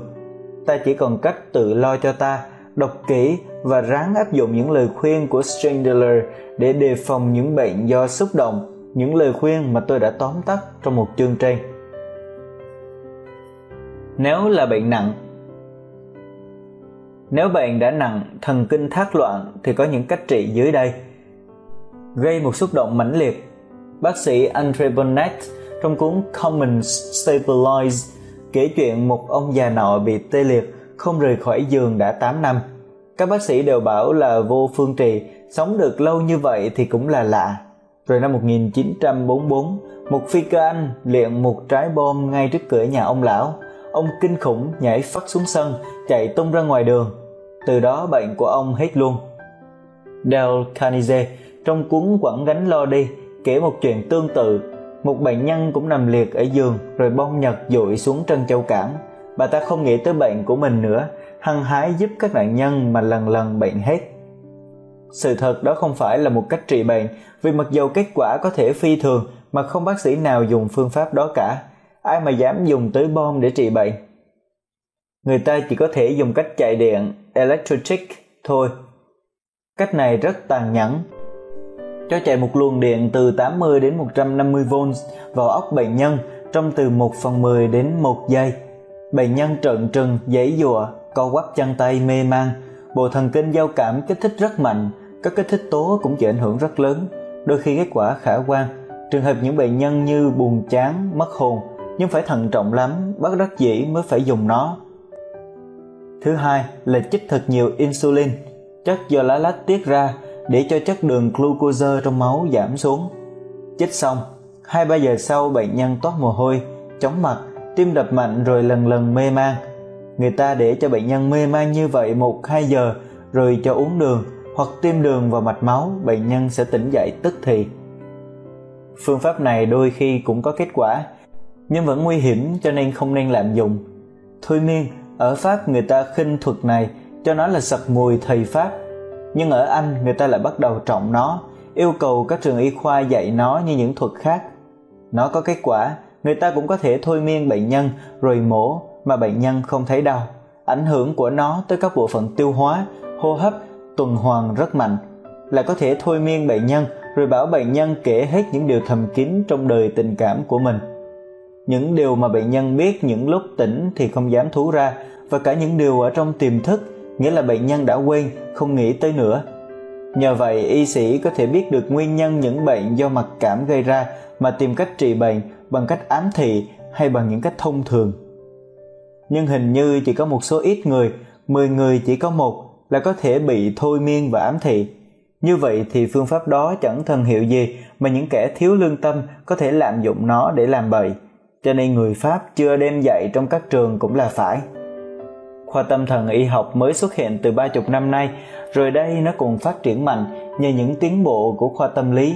Người ta sẽ phát minh được nhiều điều, làm cho phương pháp trị bệnh sẽ thay đổi hẳn mà đa số nỗi đau khổ của loài người có thể giảm được chúng ta chỉ mới đương được coi màn đầu của một cuộc cách mạng lớn lao trong y học mà thôi. Chương 9 Bệnh mệt mỏi Trong hai chương trên, chúng tôi đã chỉ một phép dưỡng sinh và những phương pháp để tránh và trị chung cho những bệnh do xúc động. Chương này và chương sau, chúng tôi sẽ xét riêng hai chứng bệnh thông thường nhất của thời đại, bệnh mệt mỏi và bệnh mất ngủ. Tinh thần mệt mỏi từ hồi nào tới giờ, người ta vẫn biết có hai thứ mệt mỏi. Một thứ về thể chất, nghĩa là làm việc tay chân nhiều mà mỏi các bắp thịt, và một thứ về tinh thần, nghĩa là không làm việc gì mệt nhọc mà cũng bãi hoải không muốn cử động, biến ăn, mất ngủ. Tự nó, sự mệt mỏi không phải là một thứ bệnh, nó như sự đói, sự khát, còn có lợi là báo cho ta biết phải đề phòng để cơ thể khỏi bị suy nhược Riêng sự mệt mỏi về bắp thịt không có gì đáng lo cả, nằm nghỉ được một chút là ta thấy dễ chịu liền. Sự mệt mỏi về tinh thần do những cảm xúc như ưu tư buồn chán mới là một thứ bệnh hơi khó trị. Để lâu ta sẽ mất ăn mất ngủ, nhức đầu, chóng mặt, tiêu hóa khó khăn, đau tim, có khi thận nữa. Theo bác sĩ Burkinon thì ở tại các đô thị, số người mệt mỏi về tinh thần tăng lên hoài, hiện tượng đó rất dễ hiểu. Một phần tại đời sống ở đô thị ngày càng xa đời sống thiên nhiên như ở chương đầu chúng tôi đã nói, một phần tại nền giáo dục của ta quá nhồi sọ trẻ em. Nhiều nhà bác học, giáo dục đã nghiên cứu đời sống của học sinh Pháp và đều kết luận rằng 60% học sinh khổ sở bị bắt buộc phải học quá sức mà sinh ra chán ngán, buồn rầu. Giáo sư Robert Depre bảo, ở bậc tiểu học, trẻ sống không có quy củ, Người ta không biết tổ chức đời sống cho chúng. Tại Pháp, 55% trẻ em không có thì giờ chơi hoặc là đọc sách. Ở Đức, 75% phụ huynh học sinh than rằng trẻ phải làm bài nhiều quá. Và có tới 25% phụ huynh xin y sĩ cho trẻ uống những thuốc kích thích thần kinh để cho chúng theo nổi chương trình. Có tới 80% trẻ em hoặc cận thị, hoặc gù lưng, hoặc vèo vai vì ngồi suốt ngày ở bàn học. Ở bậc trung học, đa số học sinh Pháp bị lao tâm lao lực vì chương trình quá nặng, vì phải qua nhiều kỳ thi quá. Trong những lớp thi tú tài, một học sinh sức trung bình phải học 23 giờ ở trường và 28 giờ ở nhà, tổng cộng trên 50 giờ mỗi tuần, trong khi người lớn chỉ làm mỗi tuần có 40 giờ. Những học sinh sức học kém thường phải học mỗi tuần trên 60 giờ. Như vậy, kể thêm những giờ đi ăn, tắm, đi từ nhà tới trường, từ trường về nhà thì mỗi ngày chúng còn được mấy giờ để nghỉ. Tại bậc đại học, nhất là tại những trường mà Pháp gọi là Grandes Écoles, sinh viên cũng phải học bù đầu lên để qua hết kỳ thi này tới kỳ thi khác. Trái lại, tại các faculties, sinh viên lại được tự do quá, thành thử vẫn thiếu một số sự tổ chức hợp lý, vẫn làm phí sức thanh niên quá nhiều. Ta thử nghĩ, suốt 20 năm, từ hồi 5-6 tuổi tới hồi 25-26 tuổi, thiếu nhi và thanh niên phải sống cuộc đời như vậy, trách chi mà bệnh thần kinh, bệnh mệt mỏi chẳng mỗi ngày mỗi tăng. Hồi 7 tuổi, tỷ số trẻ em thần kinh bị kích thích nặng là từ 2 tới 3%. Hồi 11 tuổi, tỷ số đó tăng lên tới 15%. Không biết hồi 25 tuổi, tỷ số đó tăng lên tới bao nhiêu. Một nền giáo dục như vậy không thể gọi là tốt đẹp được. Mà khốn thay, chúng ta hiện nay cũng vẫn cứ cóp đúng của người, thấy rõ cái hại mà không dám sửa đổi, chỉ sợ rằng bằng cấp của mình không có giá trị bằng của người. Đáng thương hơn nữa là học sinh của ta không có được những tiện nghi tối thiểu như học sinh của Pháp. Có lớp học 60, 70, 100, 120 trò, có những lớp học 12 giờ tới 14 giờ trưa. Cứ cái đà này, chúng tôi e rằng thế hệ sau tỷ số người bệnh thần kinh hoặc mệt mỏi kinh niên, mất ngủ kinh niên sẽ rất cao. Phương pháp nghỉ ngơi của Pierre Vajet và thấy bệnh mệt mỏi mỗi ngày mỗi tăng, một số học giả Âu Mỹ đã tìm cách trị nó bằng phương pháp xả hơi, relaxation hoặc detent. Từ sau Thế chiến, năm nào Anh, Mỹ, Pháp cũng xuất bản vài cuốn dạy ta cách nghỉ ngơi. Có tác giả đưa ra những phương pháp rất mới như Strong, Jacobson, Charu, Colos, Karen Ron trong cuốn The New Way to Relax. Có tác giả dùng lại những phương pháp của cổ nhân như phương pháp yoga của Ấn Độ. Người thì khuyên nên thâm hô hấp, nghĩa là hít vô thật nhiều và chậm chậm và thở ra từ từ. Người lại đã kích lối đó mà ai cũng tin rằng chỉ mình mới nắm được chân lý. Theo thiện kiến của chúng tôi thì những cử động trong các trường hợp đó tất có công hiệu, không nhiều thì ít, nhưng tác dụng chính của phương pháp vẫn thuộc về phạm vi tâm lý. Một khi ta đã muốn trị bệnh, lại tin một phương pháp nào, rồi mỗi ngày đều đều bỏ ra nửa giờ hoặc một giờ để làm những cử động mà tác giả chỉ cho ta. Trong lúc đó ta được nghỉ ngơi mà quên hết những nỗi lo âu của ta đi thì tự nhiên bệnh của ta phải bớt lần lần. Vậy phương pháp nào cũng có giá trị gần như nhau. Và dưới đây chúng tôi xin giới thiệu với độc giả phương pháp của bác sĩ Pierre vachet trong cuốn Les Maladies de la Vie Moderne vì nó giản dị và dễ nhớ hơn cả. Phương pháp đó có mục đích trị sự mệt mỏi về bắp thịt và cả sự mệt mỏi về tinh thần. Phải làm đều đều trong vài ba tháng, không ngày nào được bỏ mỗi ngày ba lần vào những giờ đã nhất định, có như vậy thì mới thấy kết quả. Pierre Vachet khuyên ta, nếu có thể được, làm vào khoảng trưa trước khi ăn cơm, khoảng 5 giờ chiều và khoảng tối trước khi đi ngủ, hai lần buổi trưa và buổi chiều, làm trong 20 phút. Lần buổi tối làm trong 40 phút. Hồi đầu phải lựa một phòng tĩnh mịch, khép bức cửa, kéo bức rèm lại cho phòng hơi tối, bớt tiếng động. Có một không khí hợp cho sự nghỉ ngơi, khi tập lâu, thành thói quen rồi thì một số người có thể nghỉ ngơi ở bất cứ nơi nào, cả những nơi ồn ào nhất. Trước khi tập nên đi tiểu tiền để bụng rỗng, cởi giày bận áo rộng, nới dây lưng cho những bắp thịt ở bụng, nhất là hoành cách mô dễ cử động. Bạn kiếm một cái ghế bành khi ngồi có thể ngã lưng ra phía sau khoảng 45 độ, rồi bạn làm đúng như dưới đây. Cho bắp thịt nghỉ ngơi, bạn ngồi ngã lưng ra phía sau, bắp vế để ngang, nghĩa là không co lên mà cũng không hạ xuống. Cẳng thõng xuống đầu hơi đưa ra phía trước bàn chân cũng duỗi ra khuỷu tay đặt lên tay ghế bành. Cánh tay thõng xuống y như khi ta buồn ngủ vậy. Ngồi như vậy bạn đã bắt đầu thấy thoải mái rồi cho tinh thần nghỉ ngơi. Đừng gắng sức để cho mí mắt cụp xuống, mắt liêm diêm. Y như khi ta buồn ngủ, rồi đừng nghĩ tới gì cả. Việc này hơi khó, nhất là đối với những người thần kinh mẫn tiệp.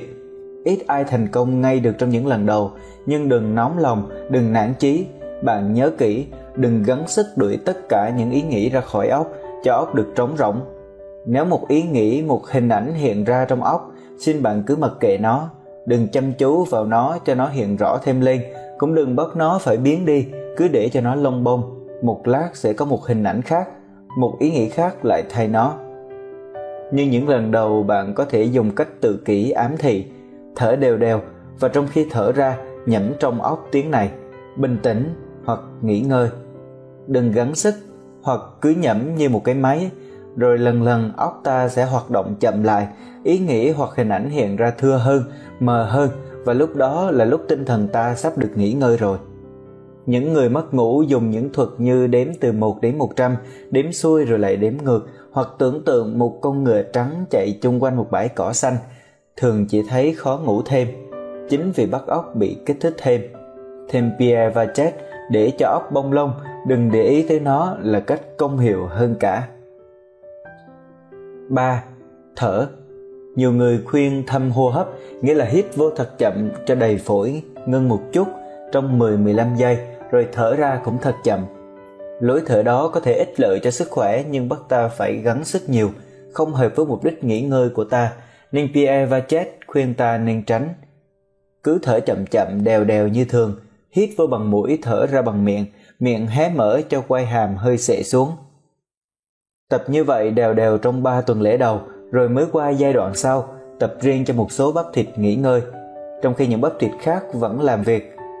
Các nhà bác học nhận thấy rằng người ta sẽ dễ thấy mệt, nguyên nhân chính là vì không biết sai khiến các bắp thịt phí sức một cách vô ích có công việc gì nhẹ nhàng bằng công việc viết Vậy mà bạn thử nhìn một em bé mới tập viết xem.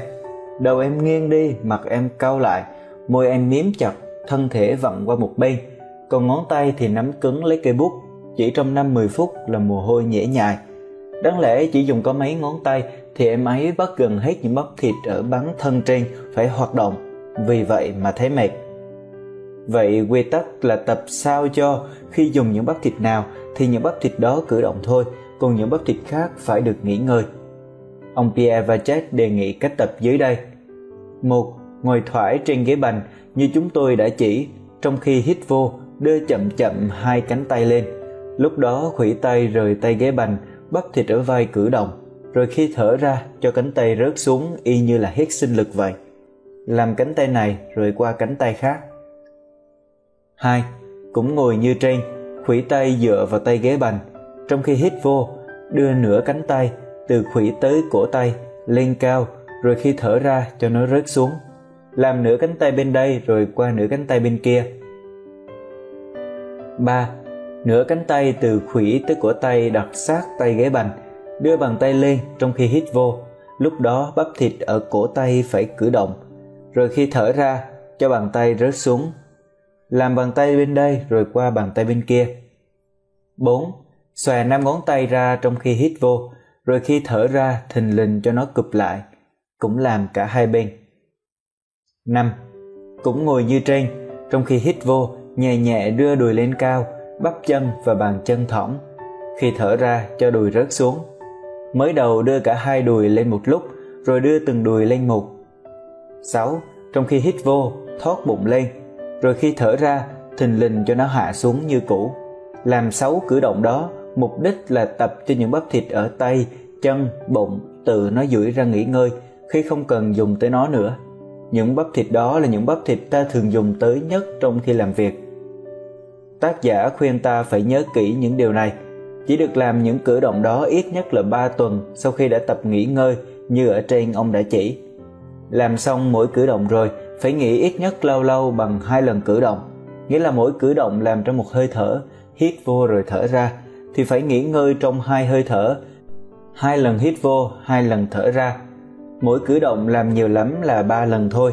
Đừng cử động mạnh, nghĩa là đừng đưa tay chân lên cao quá thở đều đều như thường thời giờ dùng vào toàn thế những cử động đó không được quá một phần tư thì giờ dùng cho mỗi buổi nghỉ trưa như trên chúng tôi đã nói lần nghỉ trưa và chiều lâu 20 phút, vậy thì trong mỗi lần đó chỉ được làm toàn thể 6 cử động 5 phút thôi.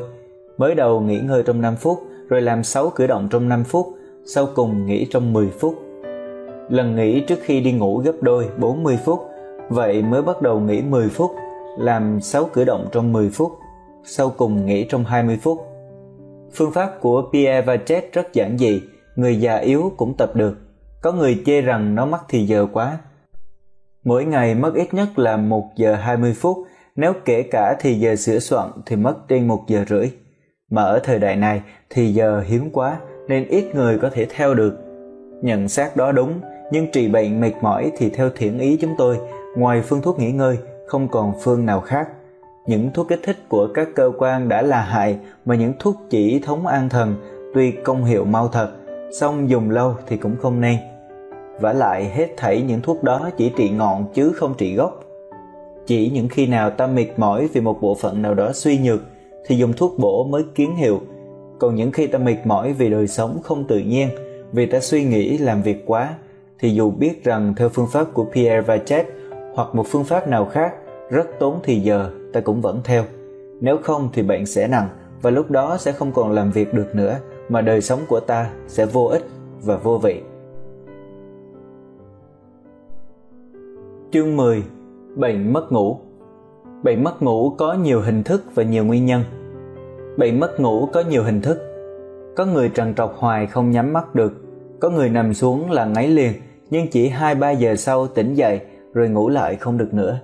Có người chợt mất được một chút rồi tỉnh, cả giờ sau mới lại chợt mất được chút nữa rồi lại tỉnh dậy.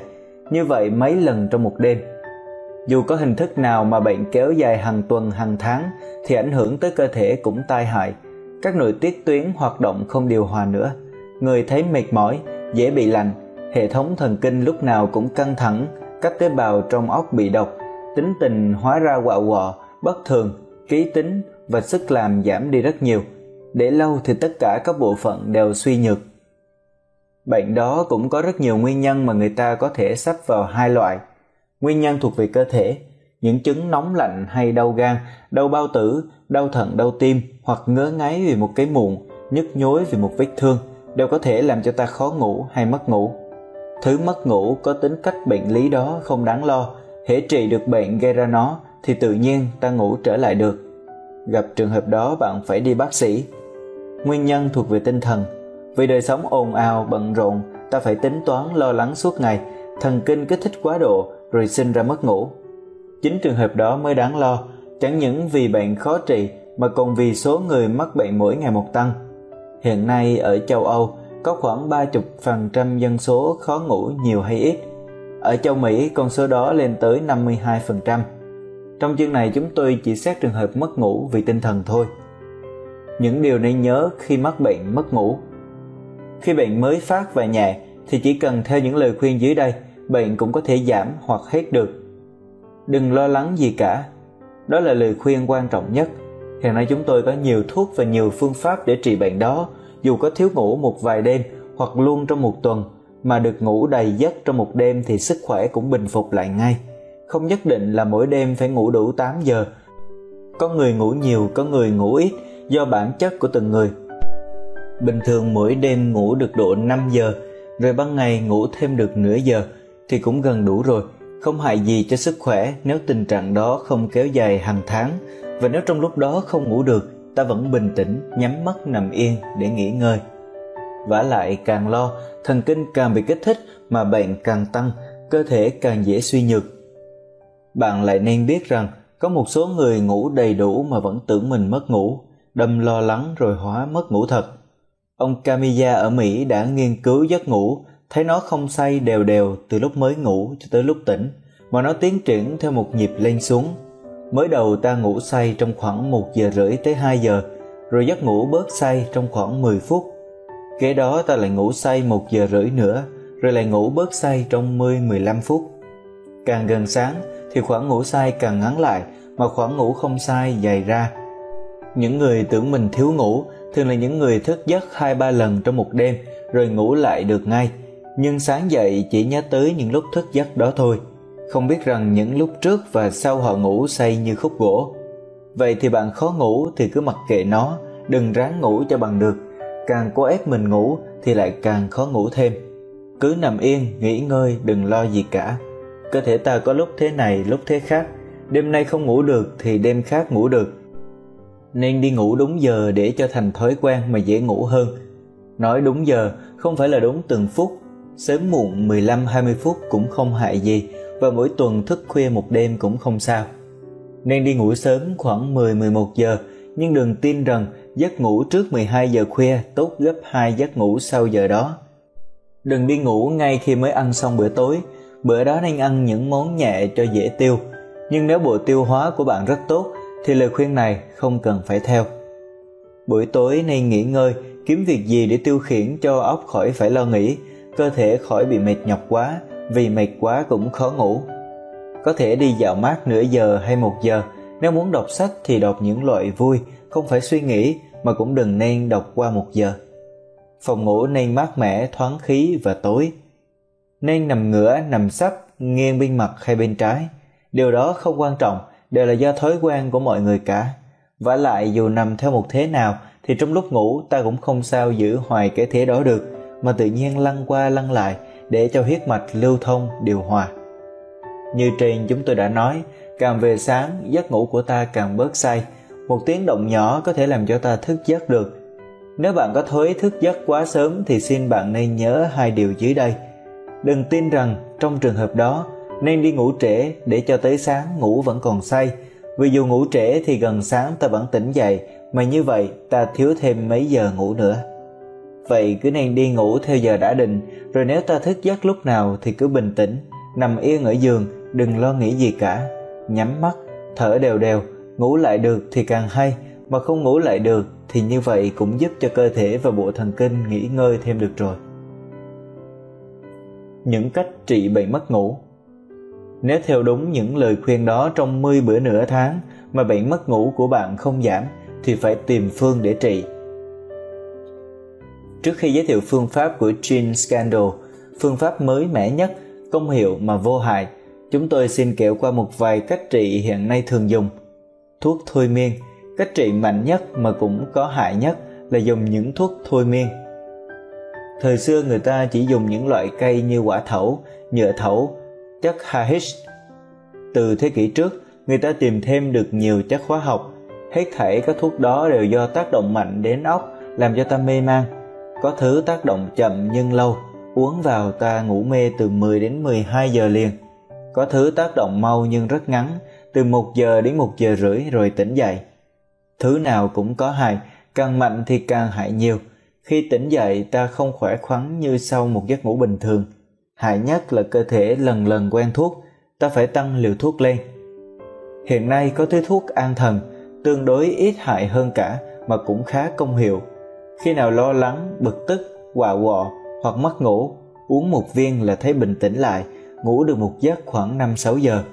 Nhưng thứ thuốc đó mới phát minh chừng hai chục năm nay, các nhà bác học chưa biết đích xác nó sẽ có hại ra sao tới cơ thể. Hình như uống nhiều và lâu thì thần kinh nhục đi, phản ứng của ta chậm lại. Chẳng hạn khi chưa uống thuốc, cầm lấy xe, thấy tai nạn ta biết thắng lại liền, còn khi uống thuốc nhiều rồi thì ta thắng lại chậm mất một phút. Nhưng phải là nhà chuyên môn mới biết cách xoa bóp. Nhưng phải là nhà chuyên môn mới biết cách xoa bóp và mỗi lần phải xoa bóp từ 10 đến 30 phút. Ở nước ta, ít ai đủ phương tiện dùng phương pháp đó. Ngoài ra còn có những cách như châm cứu, trị bằng điện, tắm nước ấm, vân vân. Phương pháp của Jean Scandal Tất cả những cách trị kể trên đều hoặc phải dùng thuốc hoặc phải cần tới một nhà kỹ thuật chuyên môn. Phương pháp chúng tôi giới thiệu dưới đây của Jean Scandal mới mẻ nhất, công hiệu mà lại rất tự nhiên, không phải dùng thuốc và ai cũng có thể theo để trị lấy cho mình được. Như trên chúng tôi đã nói, giấc ngủ một khi đã mất vì những nguyên nhân về tinh thần thì ta không thể bắt buộc nó trở về được, càng gắng sức lại càng mất ngủ thêm, phải tìm cách dụ nó, nhử nó cho nó trở về một cách tự nhiên. Đó là quy tắc của phương pháp Scandal. Còn nền tảng khoa học của phương pháp là những thí nghiệm của nhà sinh lý học Nga Pavlov. Danh của Pavlov ngày càng tăng vì thuyết phản ứng có điều kiện của ông có nhiều áp dụng lớn lao trong y học, tâm lý học. Phương pháp đẻ không đau đã được truyền bá ở Nga, Mỹ, Pháp mấy năm trước, lại được vài tờ báo ở Việt Nam giới thiệu, chính là một trong những áp dụng đó.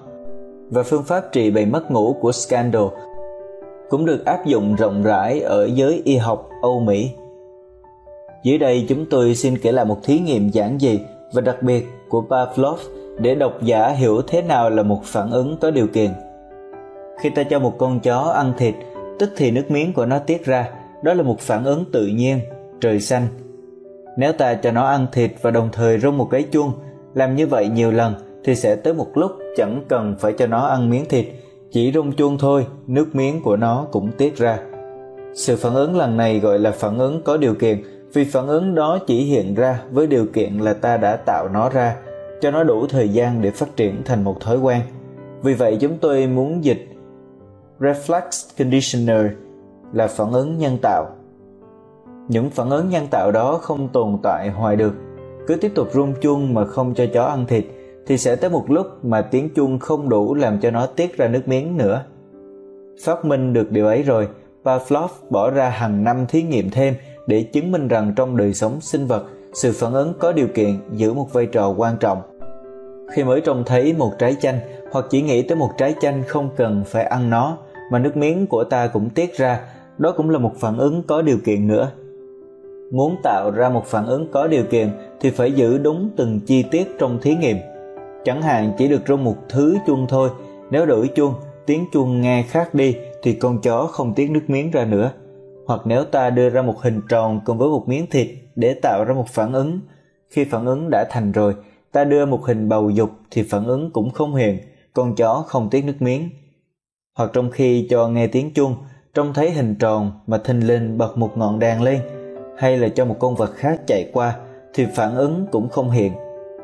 Người ta lại có thể tạo được những phản ứng xuất hiện chậm, rung chuông rồi đợi 15-20 giây sau mới đưa miếng thịt ra. Như vậy nhiều lần thì rồi con chó sẽ chỉ tiết nước miếng ra khoảng 15 hay 20 giây sau khi nghe tiếng chuông. Tóm lại là ta có thể tạo được các phản ứng theo ý muốn của ta bằng một cách thức mà ta đã tự định trước. Và như vậy ta có thể tập cho mỗi sinh vật có phản ứng khác nhau, còn những phản ứng tự nhiên thì hễ là sinh vật cùng một loài đều giống nhau cả. Nhưng tại sao lại có hiện tượng phản ứng có điều kiện như vậy?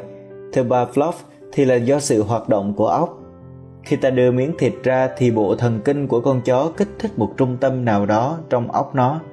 Khi rung chuông, thì một trung tâm khác trong óc nó bị kích thích. Lặp lại nhiều lần thí nghiệm đó, thì giữa hai trung tâm đó, lần có sự liên lạc với nhau, mà một trung tâm nào bị kích thích cũng làm cho trung tâm kia bị kích thích luôn. Vì vậy, chỉ cần rung chuông, không đưa thịt mà con chó cũng tiết nước miếng. Pavlov còn nhận thấy rằng khi tạo được một phản ứng có điều kiện rồi thì óc con vật chỉ chờ đợi tiếng chuông rung lên và trong lúc đó những trung tâm khác của óc nó tạm ngưng hoạt động. Đôi khi sử dụng phản ứng đó xâm chiếm óc con vật tới nỗi nó buồn ngủ, nhất là trong trường hợp ta tạo cho nó một phản ứng xuất hiện rất chậm, rung chuông rồi đợi 5-10 phút sau mới đưa thịt ra. Trong 5 đến 10 phút chờ đợi đó, có con chó muốn thêm thiếp đi. Khi ta mất ngủ lâu ngày thì cơ thể ta quen với bệnh đó và chẳng có một nguyên nhân gì để mất ngủ như chẳng có bệnh tật hoặc chẳng có lo lắng suy tính gì cả mà ta cũng vẫn khó ngủ. Cách trị là phải tập cho cơ thể làm sao bỏ thói quen mất ngủ đó đi, lấy lại thói quen dễ ngủ, nghĩa là tạo nên một phản ứng dễ ngủ để đuổi cái phản ứng khó ngủ đi. Muốn tạo một thói quen thì phải lâu. Phương pháp của Scandal rất giản dị, chỉ cần thở và làm ít cử động cho bắp thịt nghỉ ngơi và quay những hoạt động ban ngày. Mỗi tối mất 10-15 phút, nhưng phải tới 5 đến 10 tuần lễ mới có kết quả. Nội một việc làm những cử động đúng giờ và đều đều mỗi tối cũng đã là gây những điều kiện để tạo một phản ứng tức là sự buồn ngủ rồi. Nhưng ta còn nhận thấy thêm điều này, khi ta buồn ngủ thì ta ngáp dài ngáp ngắn, vươn vai, duỗi tay duỗi chân, đó là một phản ứng tự nhiên Bây giờ dù ta chưa buồn ngủ cũng cứ ngáp và vươn vai, tối nào cũng vậy mà đúng giờ thì ta lại gây thêm điều kiện để tạo một phản ứng tức sự buồn ngủ nữa. Vì vậy trong phương pháp Scandal có những cử động ngáp và vươn vai. Tóm lại sự mất ngủ gây thêm sự mất ngủ, mà sự thèm ngủ gây thêm sự thèm ngủ. Con chó của Pavlov mới đầu trông thấy miếng thịt và nghe tiếng chuông cũng đủ tiết ra nước miếng. Người mất ngủ theo phương pháp Pavlov cũng vậy – trong vài ba tháng đầu phải làm những cử động duỗi chân tay, thở ngáp, vươn vai rồi mới ngủ. Trong khi vận động như vậy, óc ta đợi giấc ngủ, bớt hoạt động đi nên dễ ngủ. Rồi sau chỉ tới giờ đó, không cần phải làm những cử động đó nữa mà cũng ngủ được. Quy tắc giản dị như vậy, điều khó là phải kiên nhẫn trong một thời gian lâu để tạo được một thói quen. Trước khi tập ngủ, bạn nên nhớ kỹ những điều dưới đây.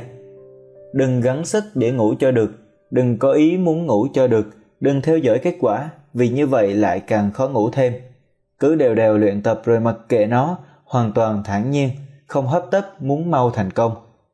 Khi ta đã an phận nhận sự mất ngủ rồi thì sự mất ngủ không hành hạ ta nữa và tự nhiên nó phải lùi dần. Như vậy không phải là ta mù quáng tin ở phương pháp đâu mà là tự tạo điều kiện dễ ngủ cho ta. Có được tâm trạng đó là thành công một nửa rồi. Điều đó quan trọng nhất vì phải tránh mọi sự gắng sức nó làm cho càng khó ngủ thêm, cho nên bạn phải hiểu kỹ, thuật kỹ những vận động chỉ trong phương pháp để có thể làm những cử động đó đúng theo thứ tự của nó một cách rất dễ dàng như một cái máy. Phải làm đúng giờ mỗi tối, không được bỏ một tối nào, luôn từ 5 tới 10 tuần lễ, không được hấp tấp, cứ bình tĩnh mà cũng không được tập trung tinh thần vào bất cứ một cái gì, cứ thản nhiên như thường làm ở giường trước khi sắp đi ngủ, từ 9 tới 10 giờ, lúc nào cũng được tùy ý bạn. Không cần hễ lên giường rồi là phải làm ngay, có thể đọc sách hoặc nghe nhạc hoặc tiêu khiển một cách nào khác rồi hãy làm. Nhưng đừng nên thay đổi cách tiêu khiển, muốn đọc sách thì hôm nào cũng đọc, muốn nghe nhạc thì hôm nào cũng nghe nhạc. Thời gian tiêu khiển trong khi nằm trên giường và trước khi tập đó đừng nên dài ngắn khác nhau. Hôm nay 15 phút hay nửa giờ thì những ngày sau cũng vậy. Xê xích khác nhau 5-10 phút thì không sao. Mấy tối đầu bạn có thể thấy khó ngủ hơn trước vì chưa quen với phương pháp, tinh thần bị kích thích hơn. mặc kệ nó, 4 năm bữa sau, quen rồi thì sẽ không còn bị kích thích nữa. Bạn nào đã quen dùng thuốc ngủ thì có thể tiếp tục dùng một thứ nào không có hại lắm. Tất nhiên phải hỏi bác sĩ. Dùng vừa vừa thôi, vì chỉ được dùng từ 15 đến 20 ngày đầu thôi. Trong thời gian đó phải bỏ nó lần lần. Khi đã bỏ được rồi, vẫn phải tiếp tục theo phương pháp ít nhất là 2 tuần lễ nữa. Và nếu có thấy cần dùng lại thuốc ngủ thì chỉ lâu lâu mới được dùng một lần thôi. Dưới đây là cách tập luyện mỗi tối, hết thảy có 6 vận động để cho bắp thịt duỗi ra và 6 vận động hô hấp. Làm hết thảy mất khoảng 15 phút. Bạn nằm ngửa, mắt mở trong một phòng tĩnh mịch mát mẻ, thoáng khí, tối. Như vậy trong 5 phút cho quan với không khí trong phòng. Rồi bạn liêm diêm mắt, nhớ là đừng gắng sức và làm theo đúng dưới đây. 6 vận động để duỗi các bắp thịt. Thế nằm lúc đầu, nằm ngửa, đầu kê lên một chiếc gối hơi cao, chân duỗi ra, hơi dang ra, cánh tay duỗi, cách mình độ 20 phân, lòng bàn tay ấp xuống giường. Mỗi khi vận động lúc nào co các bắp thịt thì hít vô, lúc nào duỗi thì thở ra. Làm từ từ, nhẹ nhẹ thôi, nhất định không được gắng sức. Vận động số 1 A. Co chậm chậm chân mặt lên để đặt gan bàn chân sát với giường. B. Lại duỗi chân tay ra cho nó trở về thế cũ mà không gắng sức một chút như khi ta mệt mỏi tự nhiên chân duỗi ra vậy. Trong khi co và duỗi như trên, gan bàn chân lướt trên mặt giường. Làm 4 lần với chân mặt, rồi 4 lần với chân trái. Vận động số 2 Như vận động số 1 nhưng làm hai chân một lúc, cũng làm 4 lần. Nhớ rằng vận động phải thật tự nhiên, dễ dàng, như không nghĩ tới nó. Vận động số 3 Co từ từ nửa cánh tay mặt, từ khuỷu tới cổ tay, bàn tay thòng xuống, hướng về phía trong, phía thân thể, ngón tay mềm mại tự nhiên cho cánh tay trở về thế cũ mà đừng chú ý vào nó. Y như là vì mệt mỏi mà tự nhiên nó duỗi ra vậy. Trong vận động số 3 này nửa cánh tay từ khuỷu tới vai vẫn để sát mặt giường. Làm 4 lần với cánh tay mặt rồi 4 lần với cánh tay trái. Vận động số 4 như vận động số 3 nhưng làm hai cánh tay một lúc, cũng làm 4 lần. Vận động số 5 A. À, đừng gắng sức, đừng lấy gân, từ từ thốt bụng lại để cho ngực nhô lên mà vai đưa về phía sau. B. Nhẹ nhàng thở ra để trở về thế cũ. Làm 4 lần, giữ tiết điệu hô hấp bình thường. Vận động số 6 A. Vươn vai, hai cánh tay đưa lên khỏi đầu, lòng bàn tay ngửa lên bàn chân duỗi co rút lại lưng cong lại bụng xẹp xuống b trở về thế cũ làm 4 lần chậm chậm mà rất tự nhiên. Làm những vận động đó mà đúng phép thì bạn sẽ thấy dễ chịu, như là nó làm thỏa mãn một nhu cầu tự nhiên của cơ thể vậy. Vận động hô hấp. Trong những vận động dưới đây, khi thở ra phải tự nhiên, theo nhịp thường, đừng nhanh quá hoặc chậm quá. Khi hít vô, cũng cứ như thường, đừng gắng sức hít vô nhiều. Thế nằm lúc đầu, cũng nằm theo cái thế như trong sáu vận động trên mắt lim dim hai vai kéo ra ngực hơi ưỡn lên đầu ngửa lên cho dễ thở. Hễ làm xong một vận động rồi thì thở đều đều như thường ba bốn lần rồi mới tiếp tục vận động sau. Vận động số 1 miệng hé mở hít vô nhẹ nhẹ bằng mũi hơi nhiều hơn lúc bình thường một chút. Ngực nhô lên rồi thở ra bằng mũi, làm 5 lần. Vận động số 2 cũng như vận động trên, chỉ khác là khi thở hết rồi thì ngưng một chút như để đánh dấu mỗi lần vậy, làm 5 lần. Vận động số 3 cũng hít vô như trong hai vận động trên, nhưng thở ra nhẹ nhẹ bằng miệng, môi miếm lại. Thở ra hết rồi thì mở hé hé miệng như trong vận động số 1, trước khi hít vô lần nữa. Làm 5 lần Vận động số 4 cũng như vận động số 3 chỉ khác là khi thở ra hết rồi thì ngưng một chút để đánh dấu mỗi lần vậy. Làm 5 lần. Vận động số 5 Mở rộng miệng, hít vô một hơi dài, mới đầu phồng bụng lên rồi thóp bụng xuống cho ngực nhô lên. Miếm môi lại, thở bằng miệng cho ngực xẹp xuống, làm liên tiếp 5 lần. Vận động số 6 Vươn vai, duỗi tay chân như trong vận động số 6 ở trên về các bắp thịt rồi ngáp dài. Trong lúc ngáp, mắt nhắm, miệng mở rộng, hít vô nhiều cho các bắp thịt ở vai và cánh tay duỗi ra thật nhiều. Làm ba lần. Thường thường sáu vận động đó, tự nhiên bạn thấy muốn ngáp thêm nữa, như vậy là bạn buồn ngủ rồi, mặc kệ cho giấc ngủ nó tới.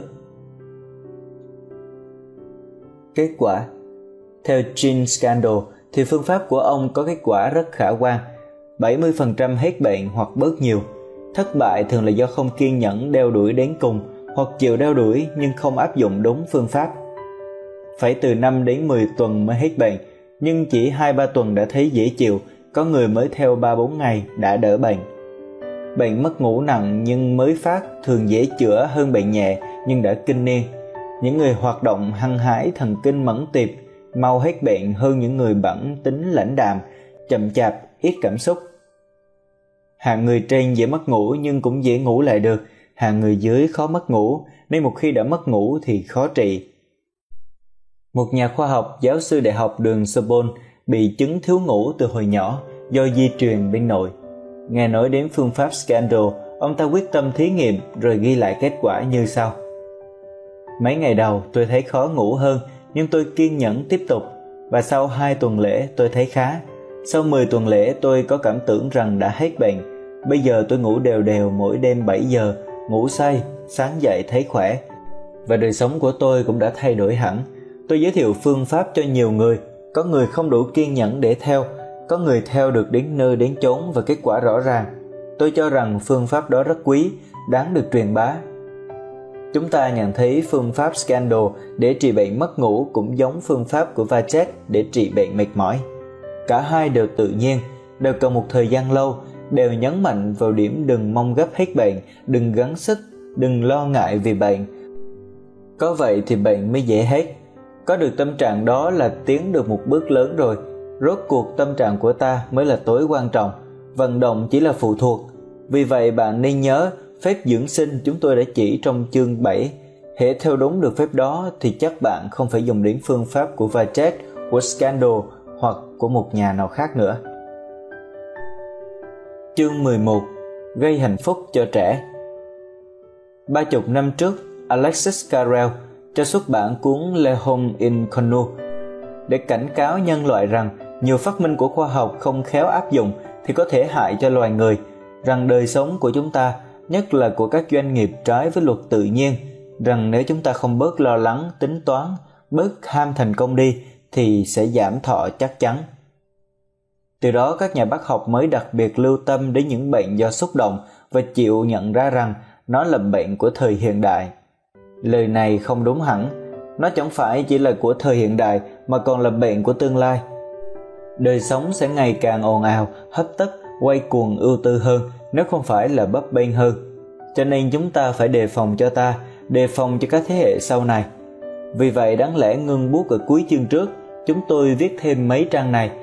Đời của chúng ta, hạng người 50 tuổi trở lên, dù nên hay không nên thì cũng gần tàn rồi ta phải dùng những kinh nghiệm của ta để giúp con cháu chúng ta có một đời sống vui vẻ hơn, khỏe mạnh hơn, tránh được những bệnh do xúc động bước đầu là hôn nhân Muốn tránh những bệnh đó thì phải đề phòng từ hồi nhỏ. Ở một chương trên, tôi đã kể một thí nghiệm của một nhóm bác sĩ về sự ăn uống của trẻ. Trẻ có sinh trong một gia đình sung sướng thì mới tiêu hóa được hoặc giữ được những chất bổ trong thức ăn mà mới lên cân và khỏe mạnh. Nếu cha mẹ đau khổ, thì chúng cũng buồn rầu mà dễ bị những bệnh do xúc động.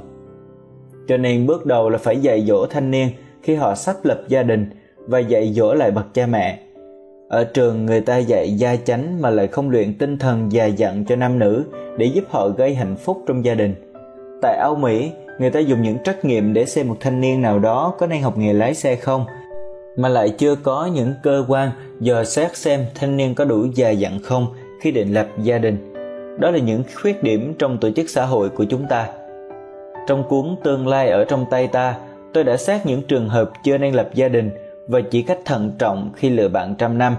Ở đây tôi chỉ xin nhắc lại điều cốt yếu dưới đây. Nhớ kỹ rằng hôn nhân có mục đích thực hiện bốn cộng đồng, cộng đồng tinh thần, cộng đồng tính dục, cộng đồng kinh tế, cộng đồng gia đình. Trong bốn cộng đồng đó, cộng đồng tính dục hiện nay được bác sĩ coi là quan trọng nhất. Như vậy là thiên kiến, muốn gây hạnh phúc trong hôn nhân thì một mình nó chưa đủ. Cần thêm hai cộng đồng khác nữa. Mà nếu có được hai ba cộng đồng khác thì dù cộng đồng tính dục có dưới mức trung cũng không phải là một đại họa. Về tính dục một số bác sĩ chịu ảnh hưởng của freud. Có một chủ trương dễ dãi quá. Như vậy cũng là một thiên kiến nữa. Đối với đại đa số nghĩa là đối với những người bình thường giữ được trong sạch trước khi lập gia đình không phải là điều khó lắm. Nếu có những hoạt động lành mạnh, thích thú để nén nhu cầu của cơ thể, mà cơ thể có giữ được trong sạch thì sau này hạnh phúc trong hôn nhân mới bền. Bổn phận của cha mẹ. Khi nuôi con, nên cho bú sữa mẹ. Sữa mẹ hợp với cơ thể của trẻ hơn là sữa bò, mà khi mẹ cho con bú, trẻ được tiếp xúc với da thịt người mẹ, với hơi nóng của mẹ, nó thích hơn, sung sướng hơn hồi xưa các bác sĩ khuyên cho trẻ bú đúng giờ. Ngày nay người ta thấy thuyết đó sai.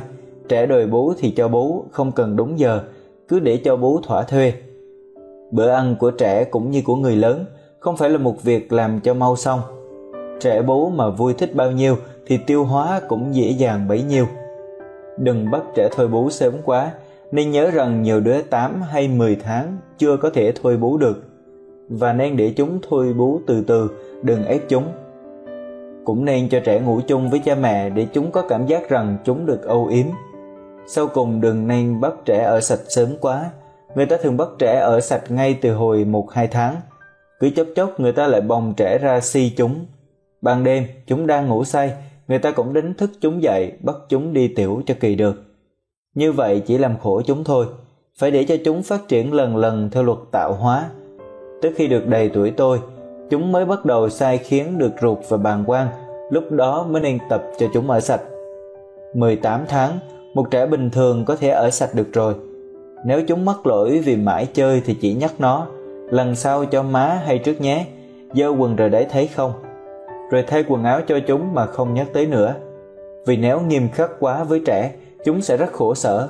Có đứa tỏ vẻ kinh khủng mỗi khi phải đi cầu, lâu thành bón kinh niên bác sĩ Jenny Aubrey ở trung tâm thiếu nhi quốc tế tại Longchamp nói rằng trong cái khoảng trẻ được 5 đến 15 tháng, nếu thiếu sự săn sóc của người mẹ một thời gian khá lâu thì hại cho trẻ cũng bằng trẻ bị bệnh kinh niên mỗi ngày một nặng vậy. Dù nuôi nấng, săn sóc mà không yêu chúng hoặc để cho chúng có cảm tưởng rằng chúng không được âu yếm thì cái hại cũng rất lớn. Phải tỏ cho trẻ thấy rằng cả ba lẫn má đều yêu nó tình yêu đối với các con phải đồng đều, đừng cưng đứa này hơn đứa khác. Phải làm sao cho trẻ có cảm giác rằng gia đình có không khí đoàn tụ, hợp tác với nhau, nhường nhịn lẫn nhau, tin cậy lẫn nhau. Tuy có trên có dưới nhưng vẫn thân mật, không nghiêm khắc. Được vậy thì trẻ sẽ sung sướng, mau lớn và không bị những bệnh do xúc động. Vợ chồng có điều gì lo buồn hoặc bất bình với nhau thì ráng giữ cho trẻ đừng thấy phải đọc những sách về sinh lý và tâm lý của trẻ để tìm hiểu sự phát triển của mỗi trẻ mà khỏi phải lầm lẫn nặng trong sự giáo dục. Tới tuổi trẻ đi học phải tiếp xúc với thầy, cô giáo, hợp tác với nhà trường để hiểu rõ thêm tâm lý những khó khăn của trẻ. Ở đây chúng tôi xin ghi vắn tắt ít điều căn bản đó thôi, cuốn này không bàn về giáo dục. Nhưng chỉ theo được đúng bấy nhiêu thì chúng ta cũng đã tránh cho con cháu được nhiều bệnh do xúc động và như vậy chúng ta đã gián tiếp cho quốc gia xã hội không phải là ít vì xin bạn nhớ rằng những bệnh do xúc động chiếm tới 75% số giường trong các bệnh viện và chỉ một vài kẻ bị bệnh thần kinh mà nắm được quyền hành lớn trong tay cũng đủ gây tai họa kinh khủng cho nhân loại như Hitler trong Thế chiến vừa rồi. Bạn vừa hoàn thành cuốn sách Sống 365 ngày một năm, tác giả Nguyễn Hiến Lê. Sách tuy mỏng mà vạch cho bạn được một phép dưỡng sinh, cả một nhân sinh quan và giúp bạn đề phòng những bệnh do xúc động khi bệnh chưa phát và đồng thời góp phần thay đổi cách sống mà cải thiện sức khỏe khi bệnh đã phát rồi.